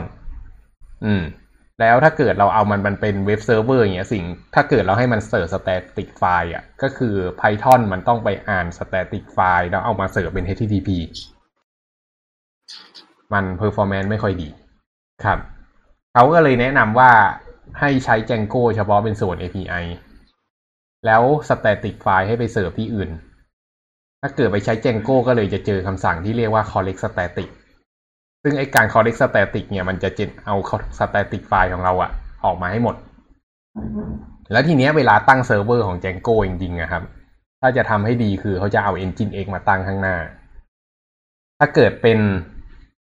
static file ให้วิ่งเข้าไปที่ directory หนึ่งถ้าเกิดไปหา Django ให้วิ่งเข้าไปอีกที่หนึ่งที่เป็น dynamic อ่ะเพราะฉะนั้นก็เลยพูดยากว่าตกลงมันรวมหรือมันแยกstatic file นี่คืออะไร static file คือพวกไฟล์ HTML ไฟล์ CSS ไฟล์ JS รูปภาพอะไรพวกนี้ครับรายการใช่แต่ว่าถ้าเกิดเป็นอย่างอื่นอ่ะก็คือที่มันต้องประมวลผลนะอันนั้นก็คือไดนามิกแล้วก็อันนี้ขอคุยโวหน่อยก็คือเราอวดไม่ใช่เราอวดเราขึ้นมาอีกเลเวลหนึ่งก็คือเราเสิร์ฟสแตติกไฟล์ผ่านทาง CDN เท่านั้นก็คือตอนที่เราทำ CI/CD ไพป์ไลน์อะครับตอนที่ collect static อะเรามูฟพวกสแตติกไฟล์พวกนี้เอาไปไว้บน Google Cloud Storage แล้วก็ให้มันเสิร์ฟผ่าน CDNส่วนตัวเว็บเซิร์ฟเวอร์แบ็กเอนน่ะ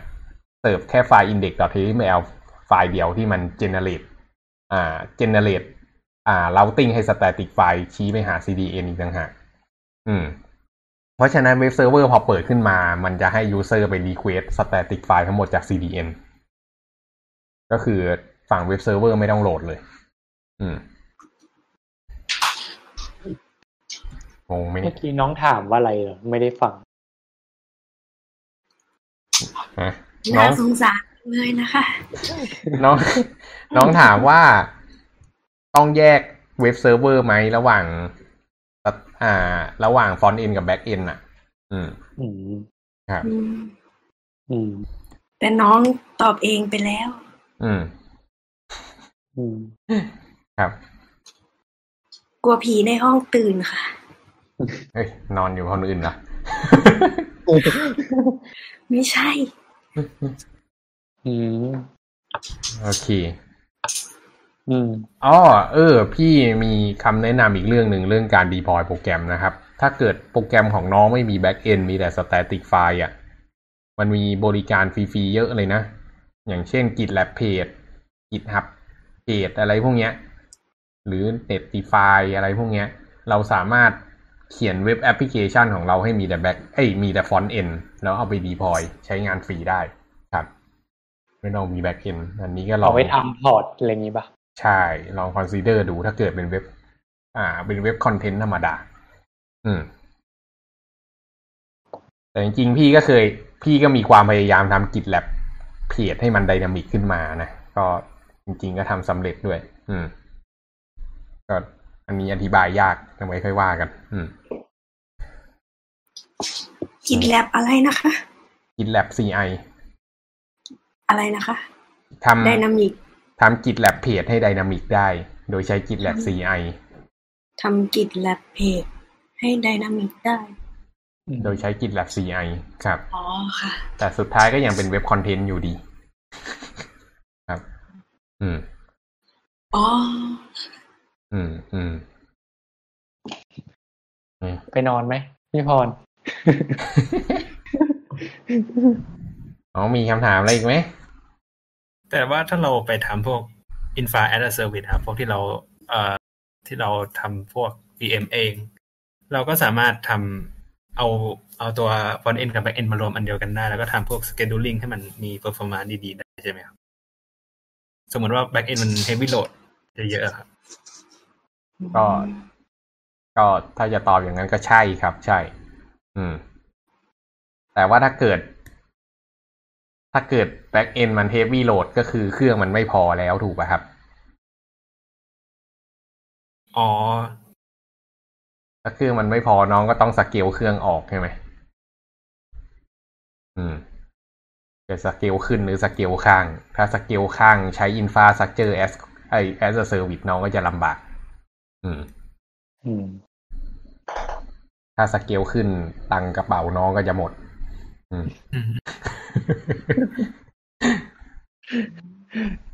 แต่ใช้ข่าวยังไงก็ต้องใช้ตังค์อ่ะโลกนี้ไม่มีอะไรฟรีหรอกสร้างให้เขาใหม่ไปเรื่อยๆยกเว้นสมัครเมลใหม่ใช้ฟรี300 Google ขยันจัดจริงก็ได้อยู่นะปีละครั้งเองแต่จริงๆตอนนี้พี่ก็ใช้ Google Cloud แบบไม่ได้แพงมากนะตอนนี้ค่าคลาวด์พี่เดือนละ6เดือนละ60 บาทอ่ะส่วนตัวใช่ไหมส่วนตัวเนาะคลาวด์ spicydog.org เนี่ย60 บาทของบริษัทยังฟรีอยู่เลยได้เครดิตเดี๋ยวปีหน้าต้องอ้อนวอน Google อีกครั้งหนึ่งขออีกปีหนึ่งนะครับแล้ว Google ได้อะไรเวลาให้เรา Google ได้อะไรเวลาให้เราฟรีล่ะครับเขาก็ได้สนับสนุนสตาร์ทอัพครับเมื่อไหร่ที่ Google มาสนับสนุนสตาร์ทอัพเราก็จะไป PR ให้เขาไงว่าใช้ Google Cloud มันดีนะแล้วพอถึงจุดๆนึงอะครับ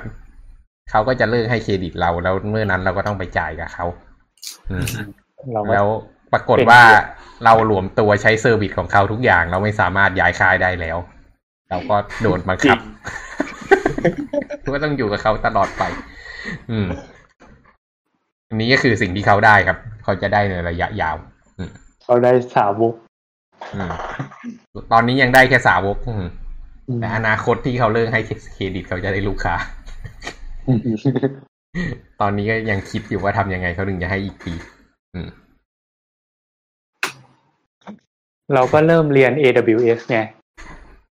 ก็ต้องไปคอนวินเซลล์ AWS ว่า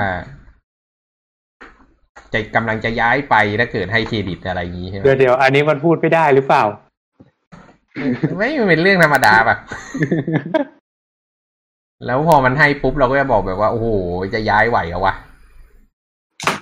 แค่เอาข้อมูลจาก BQL ออกนี่ก็ตายคิดไม่ออกเลยนี่เราไปเรื่อยแล้วนะพี่แก๊ปเนี่ยเราไม่ปิดไลฟ์จริงแล้วโอเคมีคำถามอะไรกันมีครับอันนี้ไลฟ์ที่ไหนเหรอคะ